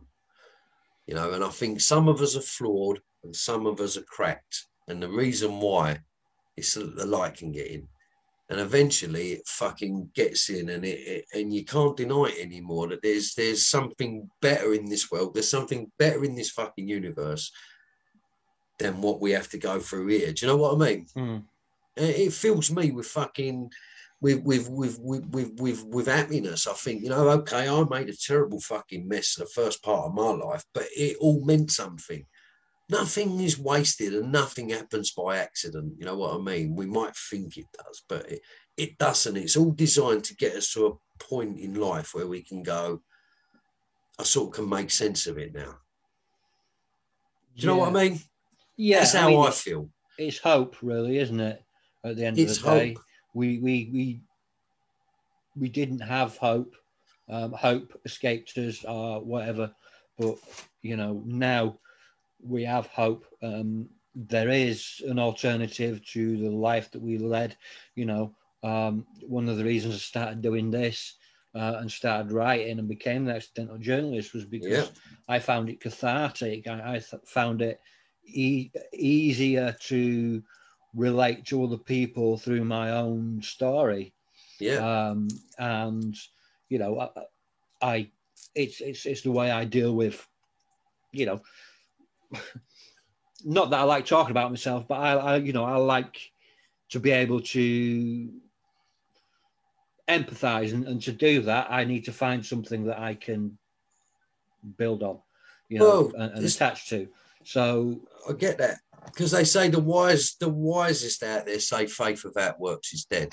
That's what mm. they say. And if you want to truly have faith, personal recovery, personal rehabilitation, all these sort of things, it, it's not in the head. It's in the feet. It's in what mm. we do. It's in the action we put in. And it's it's like when you talk, you you you you you, you give something back, or you draw from your own past experience to try and benefit others. You mm. know, you can shoot the messenger. You know, love me, hate me. You shoot the messenger. But you can't shoot the fucking message. Exactly. Makes sense? And it's the same exactly. for you. It's the same for you. Can't shoot the messenger. And I say, if you want to truly change, it's like self-esteem. Self-esteem's a massive thing. Yeah. You know, a lot of people get involved in crime, criminality and whatever, because they don't value themselves. A lot of people take drugs and drink. They don't value themselves. They have no sense of self-worth or self-esteem, be it through their upbringing, be it through their life experiences, whatever. I know that's how it was for me. But if you want to get self-esteem, then do fucking esteemable things. For me, that involved, I was completely fucking uneducated when I left school. So I wasn't best placed to to to go on any real path apart from a fucking criminal one anyway, mm. if the truth be known. You know, I could have made choices and gone to college and all this stuff, but I didn't know how to. And when I was in prison, I was one of the fortunate ones. I did, by doing therapy and by by actually getting, I was got funded to do a degree because of uh, um, the different rehabilitation work I was putting in. I was actually, when I was in Grendon, I, st- I started a uh, a group with a couple of other lads called Breaking the Chain, and it was like a, a to sort of like talk about our own drug experiences and everything mm. else to try and benefit prisoners in there that had had them problems as well as uh, whatever else. And we used to go to schools and give talks where I used to go out to the prison officer, and I'd done it because I wanted to do it. And by doing that, one thing led to another. And, and, and what happened is I was actually funded to do a degree by uh, a charity called the Hardman Trust. They said, why don't you get a degree where you can get the qualifications to actually get, and, you know, and I'd done a degree in psychology, and I was like, wow. Up until that point in my life, I'd never even really wrote a letter. And I say this again, not through ego, but because we've all got a story and we're all fucking capable of it. The only person who will stop you is you. I went on to write my autobiography because Razor said to me, you should write your autobiography. You've got a fascinating story. I said, my fucking story. But he said, you've got a fascinating story. When I wrote my autobiography, I wrote it thinking, well, no one will ever publish it or whatever else. And as you know, I was, um, it went to one publisher. He, he read it and said, this has to go to a major publisher. And it went to Virgin. And Virgin Random House are the biggest publishing company mm. in the world. Virgin owned Penguin, Macmillan, Collins, Edbury Publishing. Random House owns them fucking all. They're worldwide mm. publishing, biggest publishing company in the world. They signed me, Virgin. So I've gone from being this little fucking shitty fucking delinquent where to being like, fucking hell, I'm being published by Virgin. I always couldn't believe it, and I couldn't handle it at the time. I remember I sat in the Virgin H Q in, in twenty thirteen. I was sat in the Virgin H Q, which is in London, Vauxhall Bridge, and I was sat in there with an editorial director and a fucking team of people that were working on my book, editing and whatever else. And, and I had Will, you know, Will Self off the telly. Will Self actually negotiated my deal and everything else. And uh, I'm sat there, and I just, uh, that same feeling hit me again. I don't belong. I don't, you know, that fucking self-doubt, self-belief, because I hadn't matured enough in myself mm. to be able to deal with success. And it's like you build a stack of cards and then you fucking smash it all down again. It's called sabotage because you mm. don't believe you're worth it. You haven't learned the skills to look the world in the eye and go, you know what, it's the best I can do. You know, I wasn't there then. And that's why I went off the rails a bit at that time, as you know. Mm. Since then, seven years later, I'm a lot more mature and a lot more able to deal with the potential successes that may or may not come of having another two books released by Virgin next year. Yeah. And actually feeling like, you know what, I deserve it. I worked fucking hard for it. Of course you have. Of course you, know? you do. I don't drink. I don't take drugs. I haven't done for a number of years. I don't get involved in crime, criminality. You know, I'm genuine. What I say mm. is what I fucking do. I get up, I go to work each day. I work fucking hard. I pay my taxes. I employ people. I, I try to be nice to people. I try to make a difference. And if I'm asked to do something like this by someone like yourself, I do it because I mm. feel like it's my fucking duty to do it. Because that, what was freely given to me, people who have helped me along the fucking way. You know, I didn't just wake up one morning and change. A lot of people, a lot of fucking effort into me. Mm. It's the least I can do to pay back. And it's also a penance as well, really, for the victims that I fucking created along the way. And there's been hundreds. Oh, yeah. Fucking hundreds. You know, and I can't run around and say fucking sorry to them all. Well, no. But that, you know? that that that comes down to making an amends to the people that you can, um, you know, without injuring them or others. It's it, you, you know, that's that's what we need to do. For me, this this is, I, I I won't call this penance because because it's not. I mean, what you're talking about, the self-sabotage, is something that has been prevalent in my life for such a long time, and it's it's when you get in that that. It's vicious, and you pull yourself into it, and and you know, self-sabotage. Uh, things start going good, and then you start pulling yourself down and thinking, "I'm not good enough. I'm not good enough. I don't think I can do this. I can't do this." Blah blah. You know, and and and then you pull yourself down and you sabotage your projects. You know, yeah. I wrote I wrote my first book. It sold a couple of copies. Second book, so you know, sold a few copies. Uh, the, the the latest book's doing all right, but even when I was doing that, I had the feelings of, I shouldn't be doing this. I, you know, I'm not good enough for this. And I had a bit of a breakdown when it came to it. And, you know, I had to take quite some time off um, mm. to look at myself. Um, in I do go to church um, when I'm allowed to. Um, but, you know, Um, it's, it's like you said earlier, it's about surrounding yourself with lie. I used to surround myself with dickheads. So if I'm going to hang around with dickheads, I'm going to be a dickhead. If I'm going to hang around with people that are going to drag me down, I'm going to drag myself down.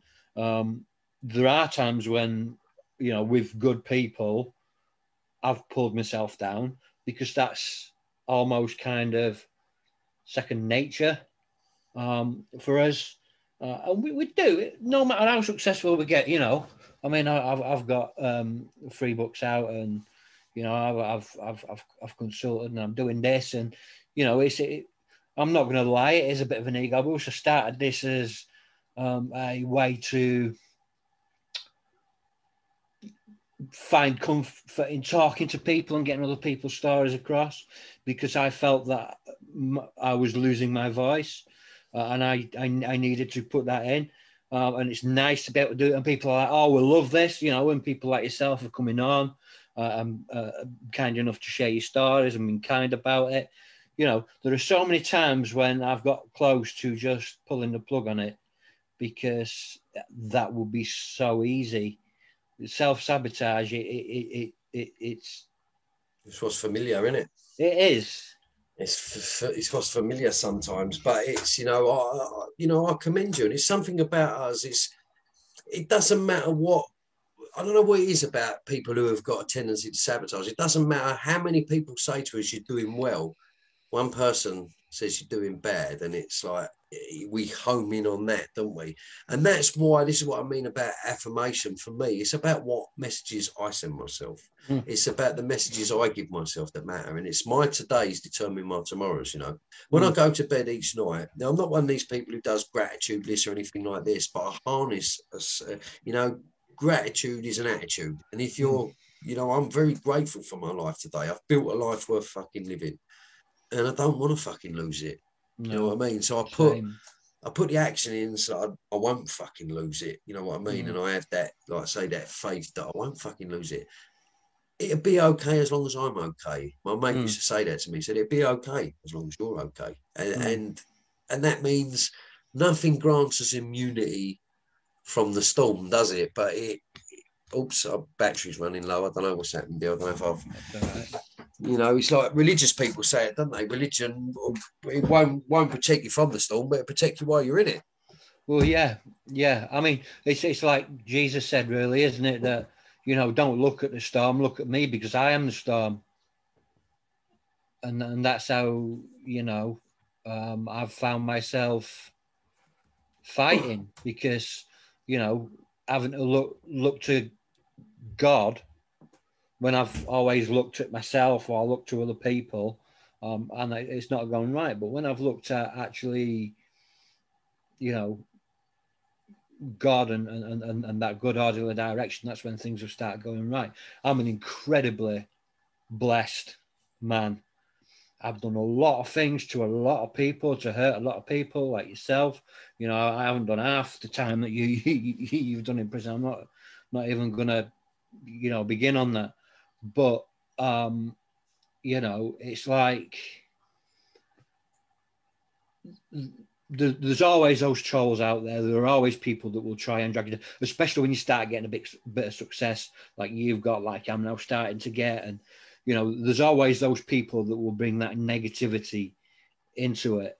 And it's difficult, you know, it can be difficult to, um, like, deal with that. But at the end of the day, you know, what you say about gratitude, you know, I am very, very grateful and blessed for what I've got. You know, I met my, you know, wife um, when I was homeless, and I walked into a food bank to get a meal, and she served me, you know, um, offered to buy me a sandwich, and I never fucking went home, really. But, mm. you know, it's like... So it wasn't an accident, was it? No, God no. works through people, don't forget Exactly, you, you know, and, you know, I do owe a lot to God, but I owe a lot to my wife, because she, you know, she's brought me to the point where now I'm comfortable with myself. Brilliant. You know, she, Brilliant. you know, she was my guardian angel when I needed it. Uh, you know, I'm, I'm very lucky to have, have, you know, have kids that are supportive, and, you know, a wife that is supportive, that, that you know, she she bought me the T-shirt and the mug, you know, because she, she, you know, she's she's watched some of these and she believes in what I'm doing. And there are people out there that believe in what I'm doing. But if we don't believe in what we're doing, like you say, we're not going to be able to put it across. No, but they say when you're, if you're, if you're, when when the student is ready, the teacher will appear. You know, mm. that's been my experience. You know, there've been many people in my life that have come in my life that I wasn't ready to listen, but I heard something along the way and it, it stayed with me. So a lot of the wisdom I've got has come from, uh, has come from some of the fucking great teachers I've had along the way. I believe that, that, that, that God works through, through people, and he can he can work through anyone. You know, it's a terrible habit of taking complete and utter fucking nobodies and turning them mm. to somebodies. And when you get yeah. um when you get the the trolls and people like this, you know, it's don't be disheartened. It's the ultimate show of weakness. If you need a, you know, a big person will only ever a big per, one second, Jack. Just yeah, stop, sorry, mate. Dog out. Big people will only ever look down on someone to help them up. Yeah. The smallest people will always need to stand on someone's head to mm. appear taller. It's the ultimate sign of weakness. You know, I sometimes see that when I see comments when I've done shares, and I think I, I sometimes think, how unhappy must you be in life that you have to sit there and watch a YouTube video just to make disrespectful comments? I think, how unhappy must you be in life? You know, and I just think, you know, I wouldn't, I wouldn't want your life or your misery, because I've been there. You know, if you're a good person, you will see good in others. If you're a bad person, you will only ever see the bad, you know, and it's you that suffers, not me. Resentment is allowing others to live in your head rent free. Yeah. And if you do that, in time, you be, become self-resentment or whatever. You know, I pity these people because, you know, they're obviously very, very fucking unhappy. You yeah. know? Very unhappy, and, and I and I see it for what it is. It's like people who make disrespectful comments or say things or whatever. You know, deal with your own fucking hurt, because the problem is not is someone makes a disrespectful comment to me. The problem is not in me. The problem is in you. You know, it's mm. like your mirror. What you're throwing out at someone, what you're really doing is throwing it at yourself. You know, yeah. so if I if I call you this and that, I'm calling myself that. Everyone mirrors. You know, if you see if you see good in someone, you're seeing good in yourself. Mm. You know, it's it's like if you spot it, you've got it. That's what they say. So if you see someone, you think, oh, he's a bit whatever. Well, that's probably because you are. But if you see someone and think, well, he's trying to make a fucking difference, he's trying to change, or he's trying to uh, whatever, then fucking fair play to you. I've had some lovely comments, but I've had some comments complete and utter mm. fucking wankers, like fake counts and whatever. And you look at them and you think, well, you know. You know, I know who I am today. If you need to sit there behind a fake account, acting fucking tough, making snide fucking comments, that tells me everything I need to know about you as a person. Mm. And it tells anyone else who sees that yeah. everything they need to know about you as a person. Yeah. Pretty sad. And you go in one way. You know, it's like I don't get angry with people to sense now. Do you know why? Like Plato said it. He said, if you want to... Uh, He said, well, just stand on a bridge long enough and all these people will come floating past. Mm. Because all you, you know, if it, it's like in that life, the way I was living, it was only ever going to go one way. It was never going to end up successful. There was never going to be any happiness. There was never going to be any joy. There was never going to be anything, anything fucking, nothing good was going to come out of my life till I decided I wanted to change. And my experience is this. If someone... Remember I said about you can't transmit when you got something you ain't got. The proof is in the fucking pudding. You know, I've gone from being in, in, in fucking jails, unhappy, miserable, fucking running around, keeping up, to, to, to having a beautiful partner, having a, a beautiful relationship with my own children, a beautiful stepdaughter, another stepdaughter, and uh, and uh, and uh, a business. I'm a published author, you know. I've I've got the privilege to be able to do things like this today. I'm free. I'm not. I don't feel the need to fill my head with drugs or drink or whatever because I'm at peace. I'm happy. I'm fucking happy. You know, and I never thought I would be. No. And by being happy, I don't need to stand anyone's. I don't need to fucking put anyone down or drag them. I love seeing people get success. I love seeing people go out and work hard, like. You know, I didn't, no one can, you know, I've got a, a good life. You know, I've got, uh, you know, I went out recently, I bought, I don't say this for ego again, I bought, I always wanted a, a M six convertible B M W. I love mm. them. I went and fucking bought one. I bought my partner a, a brand new uh, Q five Audi and whatever else. You know, these are, you know, high value items. I, I'm not giving it the lot. You know, it, it's not about money, but I've worked hard to get the things I've got. Mm. Some people see that and go, they think someone just come put it outside your fucking door. They don't see the pain, the toil and sacrifice, getting up at half five in the morning, working mm. six, seven days a week. Sometimes I don't get home till eight, nine o'clock at night. I work my fucking bollocks off to get the little nice little things in life I've got. And it's okay to have them, because I can have the nice things and still be humble. Mm. Because, and what I mean by that is, if you took them all away tomorrow, it doesn't matter, because I don't get my happiness through them things. No. It's a sense of achievement and a sense of reward. And it's like when I release my next books, whether they do well or they don't, it doesn't matter. Mm. I fucking achieved it. I fucking done it. Exactly. I done it. So anyone who don't like that, any trolls or whatever else, go out and fucking do it yourself. If you mm. if you hate someone else for doing it, do it your fucking self. Exactly. Do it yourself. And that's what I say to you, Jack. It's like everything you've achieved, well fucking done you. Well done you. Because no one fucking done it for you, mate. No, no one done it for no. you. No, uh, and, and that's that's that's the thing about it. You know, I mean, we I, I look at the time that I've lost. You know, look look at the time that you've lost. Um, sixteen and a half years. I suppose. Exactly. I, I didn't lose nowhere near that, but I I, I not not through prison anyway. But you know, I, I lost it in a, a different way. I I lost it to myself, but. You know, I know that I,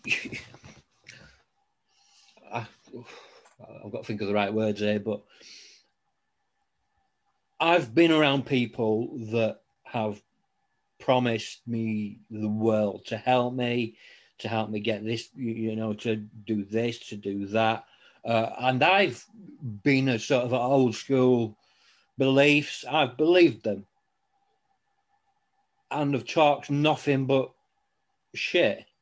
Yeah. And it's only when the times that I have stepped out in fear that I've achieved something with the first book, with the second book, that I still get crap for. You know, even though it hasn't, um, you, you know, uh, it sold out in twenty sixteen, and, you know, I'm, I'm looking at getting them together, put another... Um, you know, a, a, a second edition out. You know, I yeah. still, I, I still get the crap from it because, you know, I, I, I, I step up for people that don't have a voice, and, and my passion is to help people that have, have been stuck in human trafficking and telling mm. their stories, and that's what the second book was about.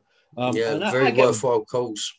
Get banned from Facebook. I've been threatened. Um, I've been snubbed. I've, I've had.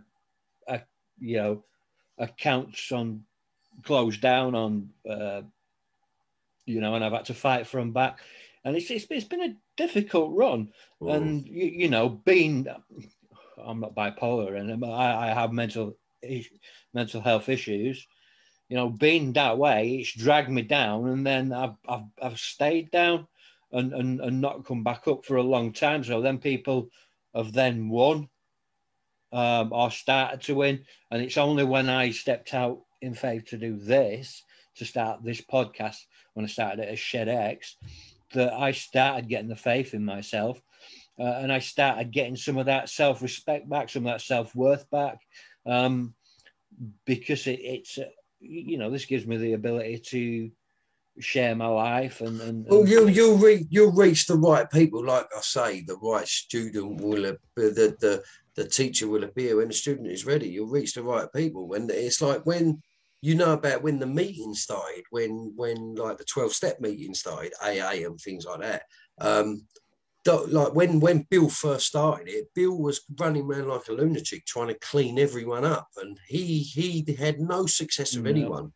And he went back to Doctor Silkworth, who had helped him in, yeah. in the in the hospital. And he said to Doctor Silkworth, um, I'm having no success. No one is staying sober. He said, yes, they are, Bill. You are. And that mm. story goes on to, like, in Cleveland, the second group in Cleveland in A A. And mm. I know a bit about the history of it. There was this fellow yeah. who started a meeting there, and he sat there by himself for a year. No one turned up. And he no. sat there by himself for a year. And then after a year or so, one other person turned up, and then another, and then another. And now, and, and Cleveland's got the second biggest A A in the world. Like, yeah. And it all stemmed from that one fella sitting there for a fucking year. There's mm. a message in everything. If you're mm. awake, you will see it for what it fucking is. I mean, I do this sort of stuff. It's an honor. I don't talk about the, uh, the charity and all that sort of stuff that I'm involved in. I give to, you know, because those who pray in public have received their reward. You know what I mean? There's mm. a lot of good I do that I don't fucking shout from the rooftops about. I'm not one of them people because I don't fucking need to. I do it for fucking me, and I do it to help to help others. You know what I mean? I get the greatest rewards there. And that's why I say about the few material things that I've managed to get is mm. it's not about the material world. It really isn't, because at the end of the day, we come in in our birthday suit and we go out in our fucking birthday suit. We all, we all, we all go out the same fucking way.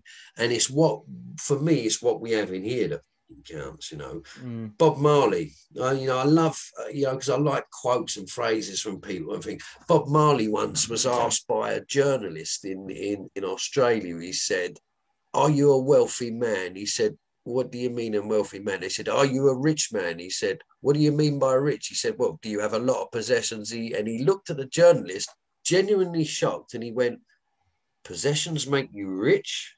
He went, "I'm not that sort of rich man." He says, "My richness is life," you know, and that was Bob Marley, you know, mm. God bless his soul. And all these different, you know, if you're awake, you see things and hear things what they are, and it's about implementing them, taking them into your own life. If you read something that's, you know, you are what you put in, you know, the half glass, half empty, half full. If you put goodness in, goodness will will will will prevail, you know. And it's like, if you you know the old, you know, when you used to watch the old kung fu films as a kid, and you used to have the old master, and he had the glass full of water, and he used to keep pouring, and he used to spill out on the, and he used to keep spilling and keep spilling and keep spilling, and then he used to stop him, and he tipped the glass out. There you go. Lay aside everything you fucking know. That's what it means. That's what it means by that. Lay aside all you think you know about life and this life and everything. Because what I knew about life was fucking destroying me and destroying fucking others. And it was only when I was able to tip that fucking glass out and go, right, my glass is empty, and become teachable again, that I actually started to fucking reap the rewards in life. The changes started to happen. Doing the therapy, education, writing, starting a business, leaps of faith, as you call it, mm. to actually get into a point in life where I go, you know what? My life is so fundamentally different from how it was back then that you can't deny something miraculous has fucking happened. No. And, you know, the wise would call it divine intervention, you've been saved or whatever. But for me, I just call it good old simple fucking, you know, something fucking done for me what I couldn't do for myself. Mm. And an acknowledgement of that is very empowering, because if it done it then, it can continue to do it. And that's been my experience. Shame there. And that's all we need to know about spirituality. Mm. And a wise person said to me once, I used to say to him, what's spirituality? He used to say, well, whatever you do, do it for the person behind. Meaning, if you give something to someone, you're not truly doing it for them. You're doing it because maybe I'm at a place now in my life where I've been quite successful. I've got a little bit of money with us. People have helped me along the way. So I can go, I can help someone else because someone helped me. We all need that help sometimes. We all need that. Of course, and that's the motive. The motive is pure then, because you're not doing anything for reward, or you're not doing things because you want something back in return or whatever, because that's exhausting. It's exhausting. Mm. And...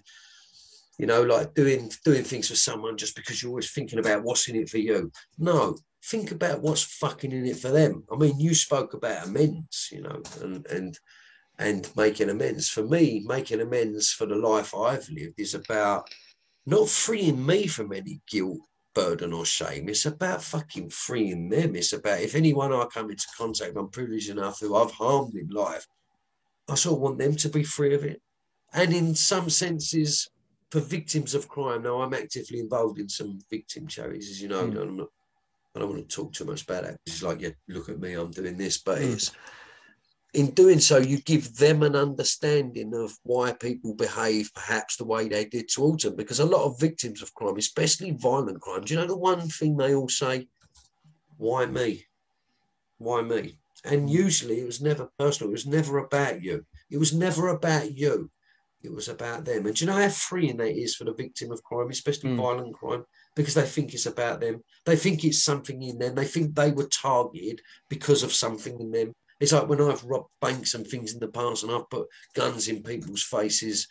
You know, what right did I have to do that? But when I've done that, a lot of them poor people I've done to, they think it's about them. They think I targeted them because they look weak behind the counter or whatever. And in some senses, they might be right, because sometimes we do look for the weakest victim, or mm. we do look for someone who's, you know, would I have run in a bank and put a gun to eighteen stone, big mussy? No, I probably would have done, because I didn't think that way. But the, but the victim thinks that way. The victim mm. thinks that way. They think it was them.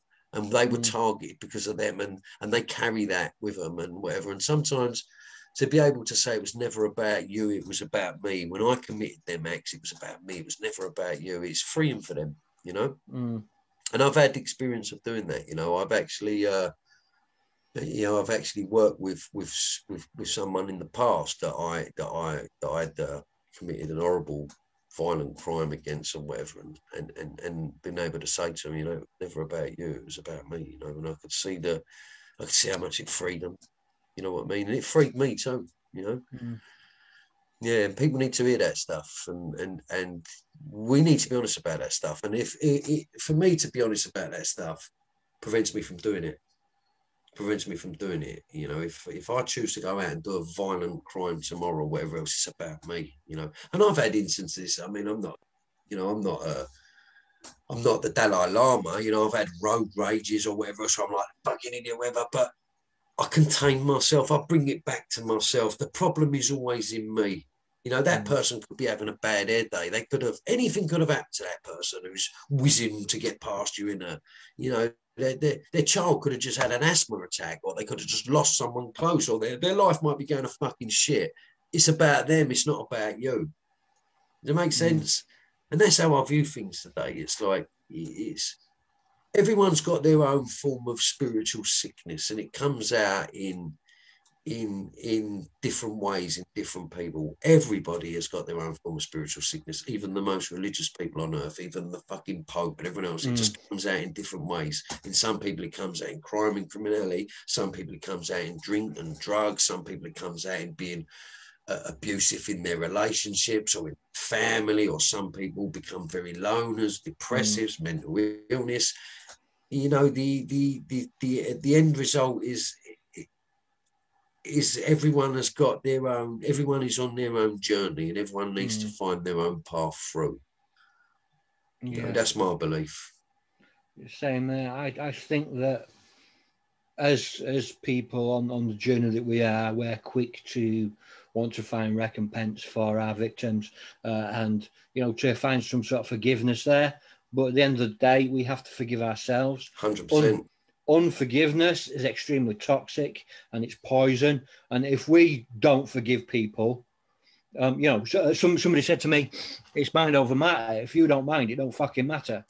Yeah, because I used to think about hate what people thought about me.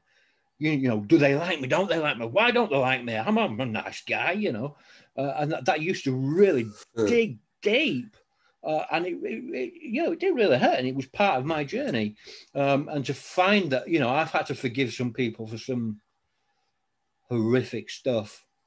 You know, I've lost friends to murder, I've lost family to murder, and it's it's been a difficult journey. This is all in sobriety, um, but at the end of the day, I had to learn to forgive myself, um, because unforgiveness is toxic. It's, unforgiveness is like drinking poison and expecting the other person to die.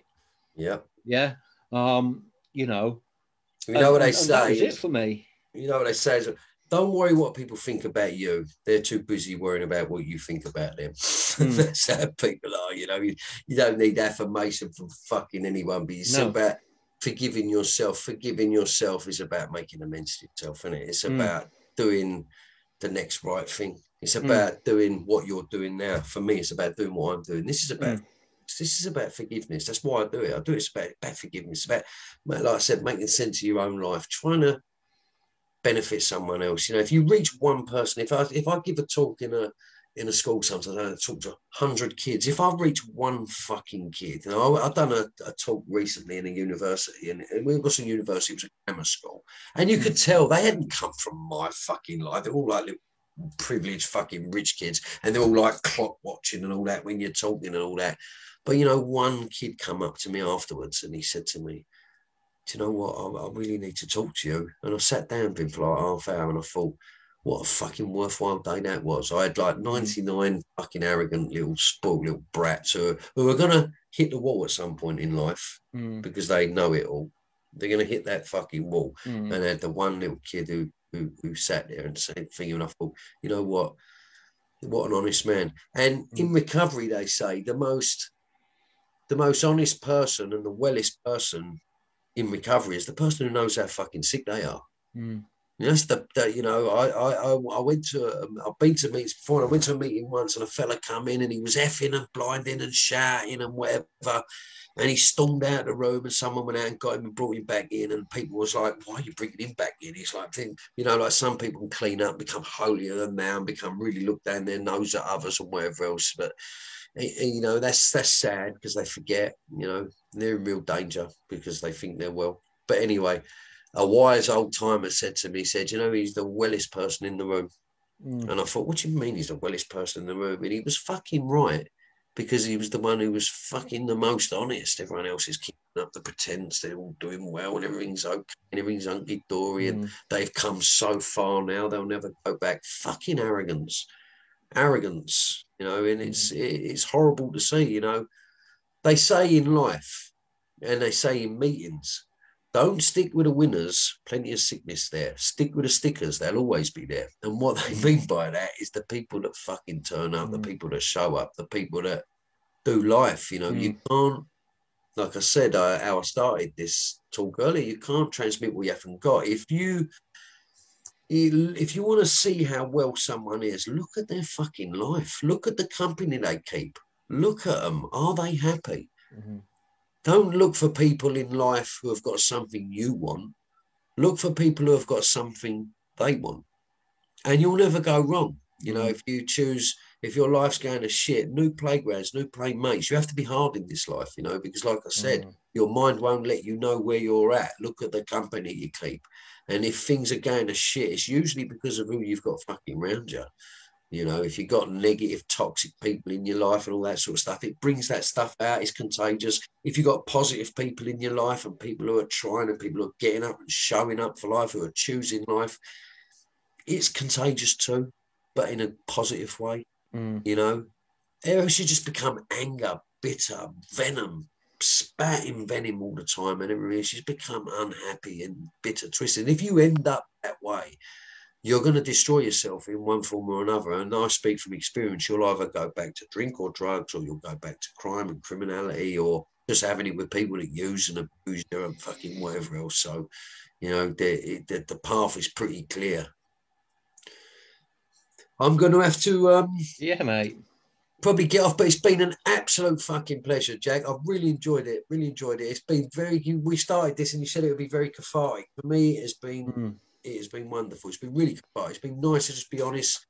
You know, I don't never script anything. I'll just talk no. how it comes out, how it comes out. But it's been, mm. uh, yeah, I feel like I've really, uh, yeah, really engaged with you tonight. It's been an absolute pleasure. Thanks for coming on. Let me just sign off, uh, and then we'll, um, I'll, uh, uh, I'll cut the fade, and then we'll just have a little bit of a debrief. Is that all right for two minutes? Yeah, of course it is. Yeah, of course it all is. Right.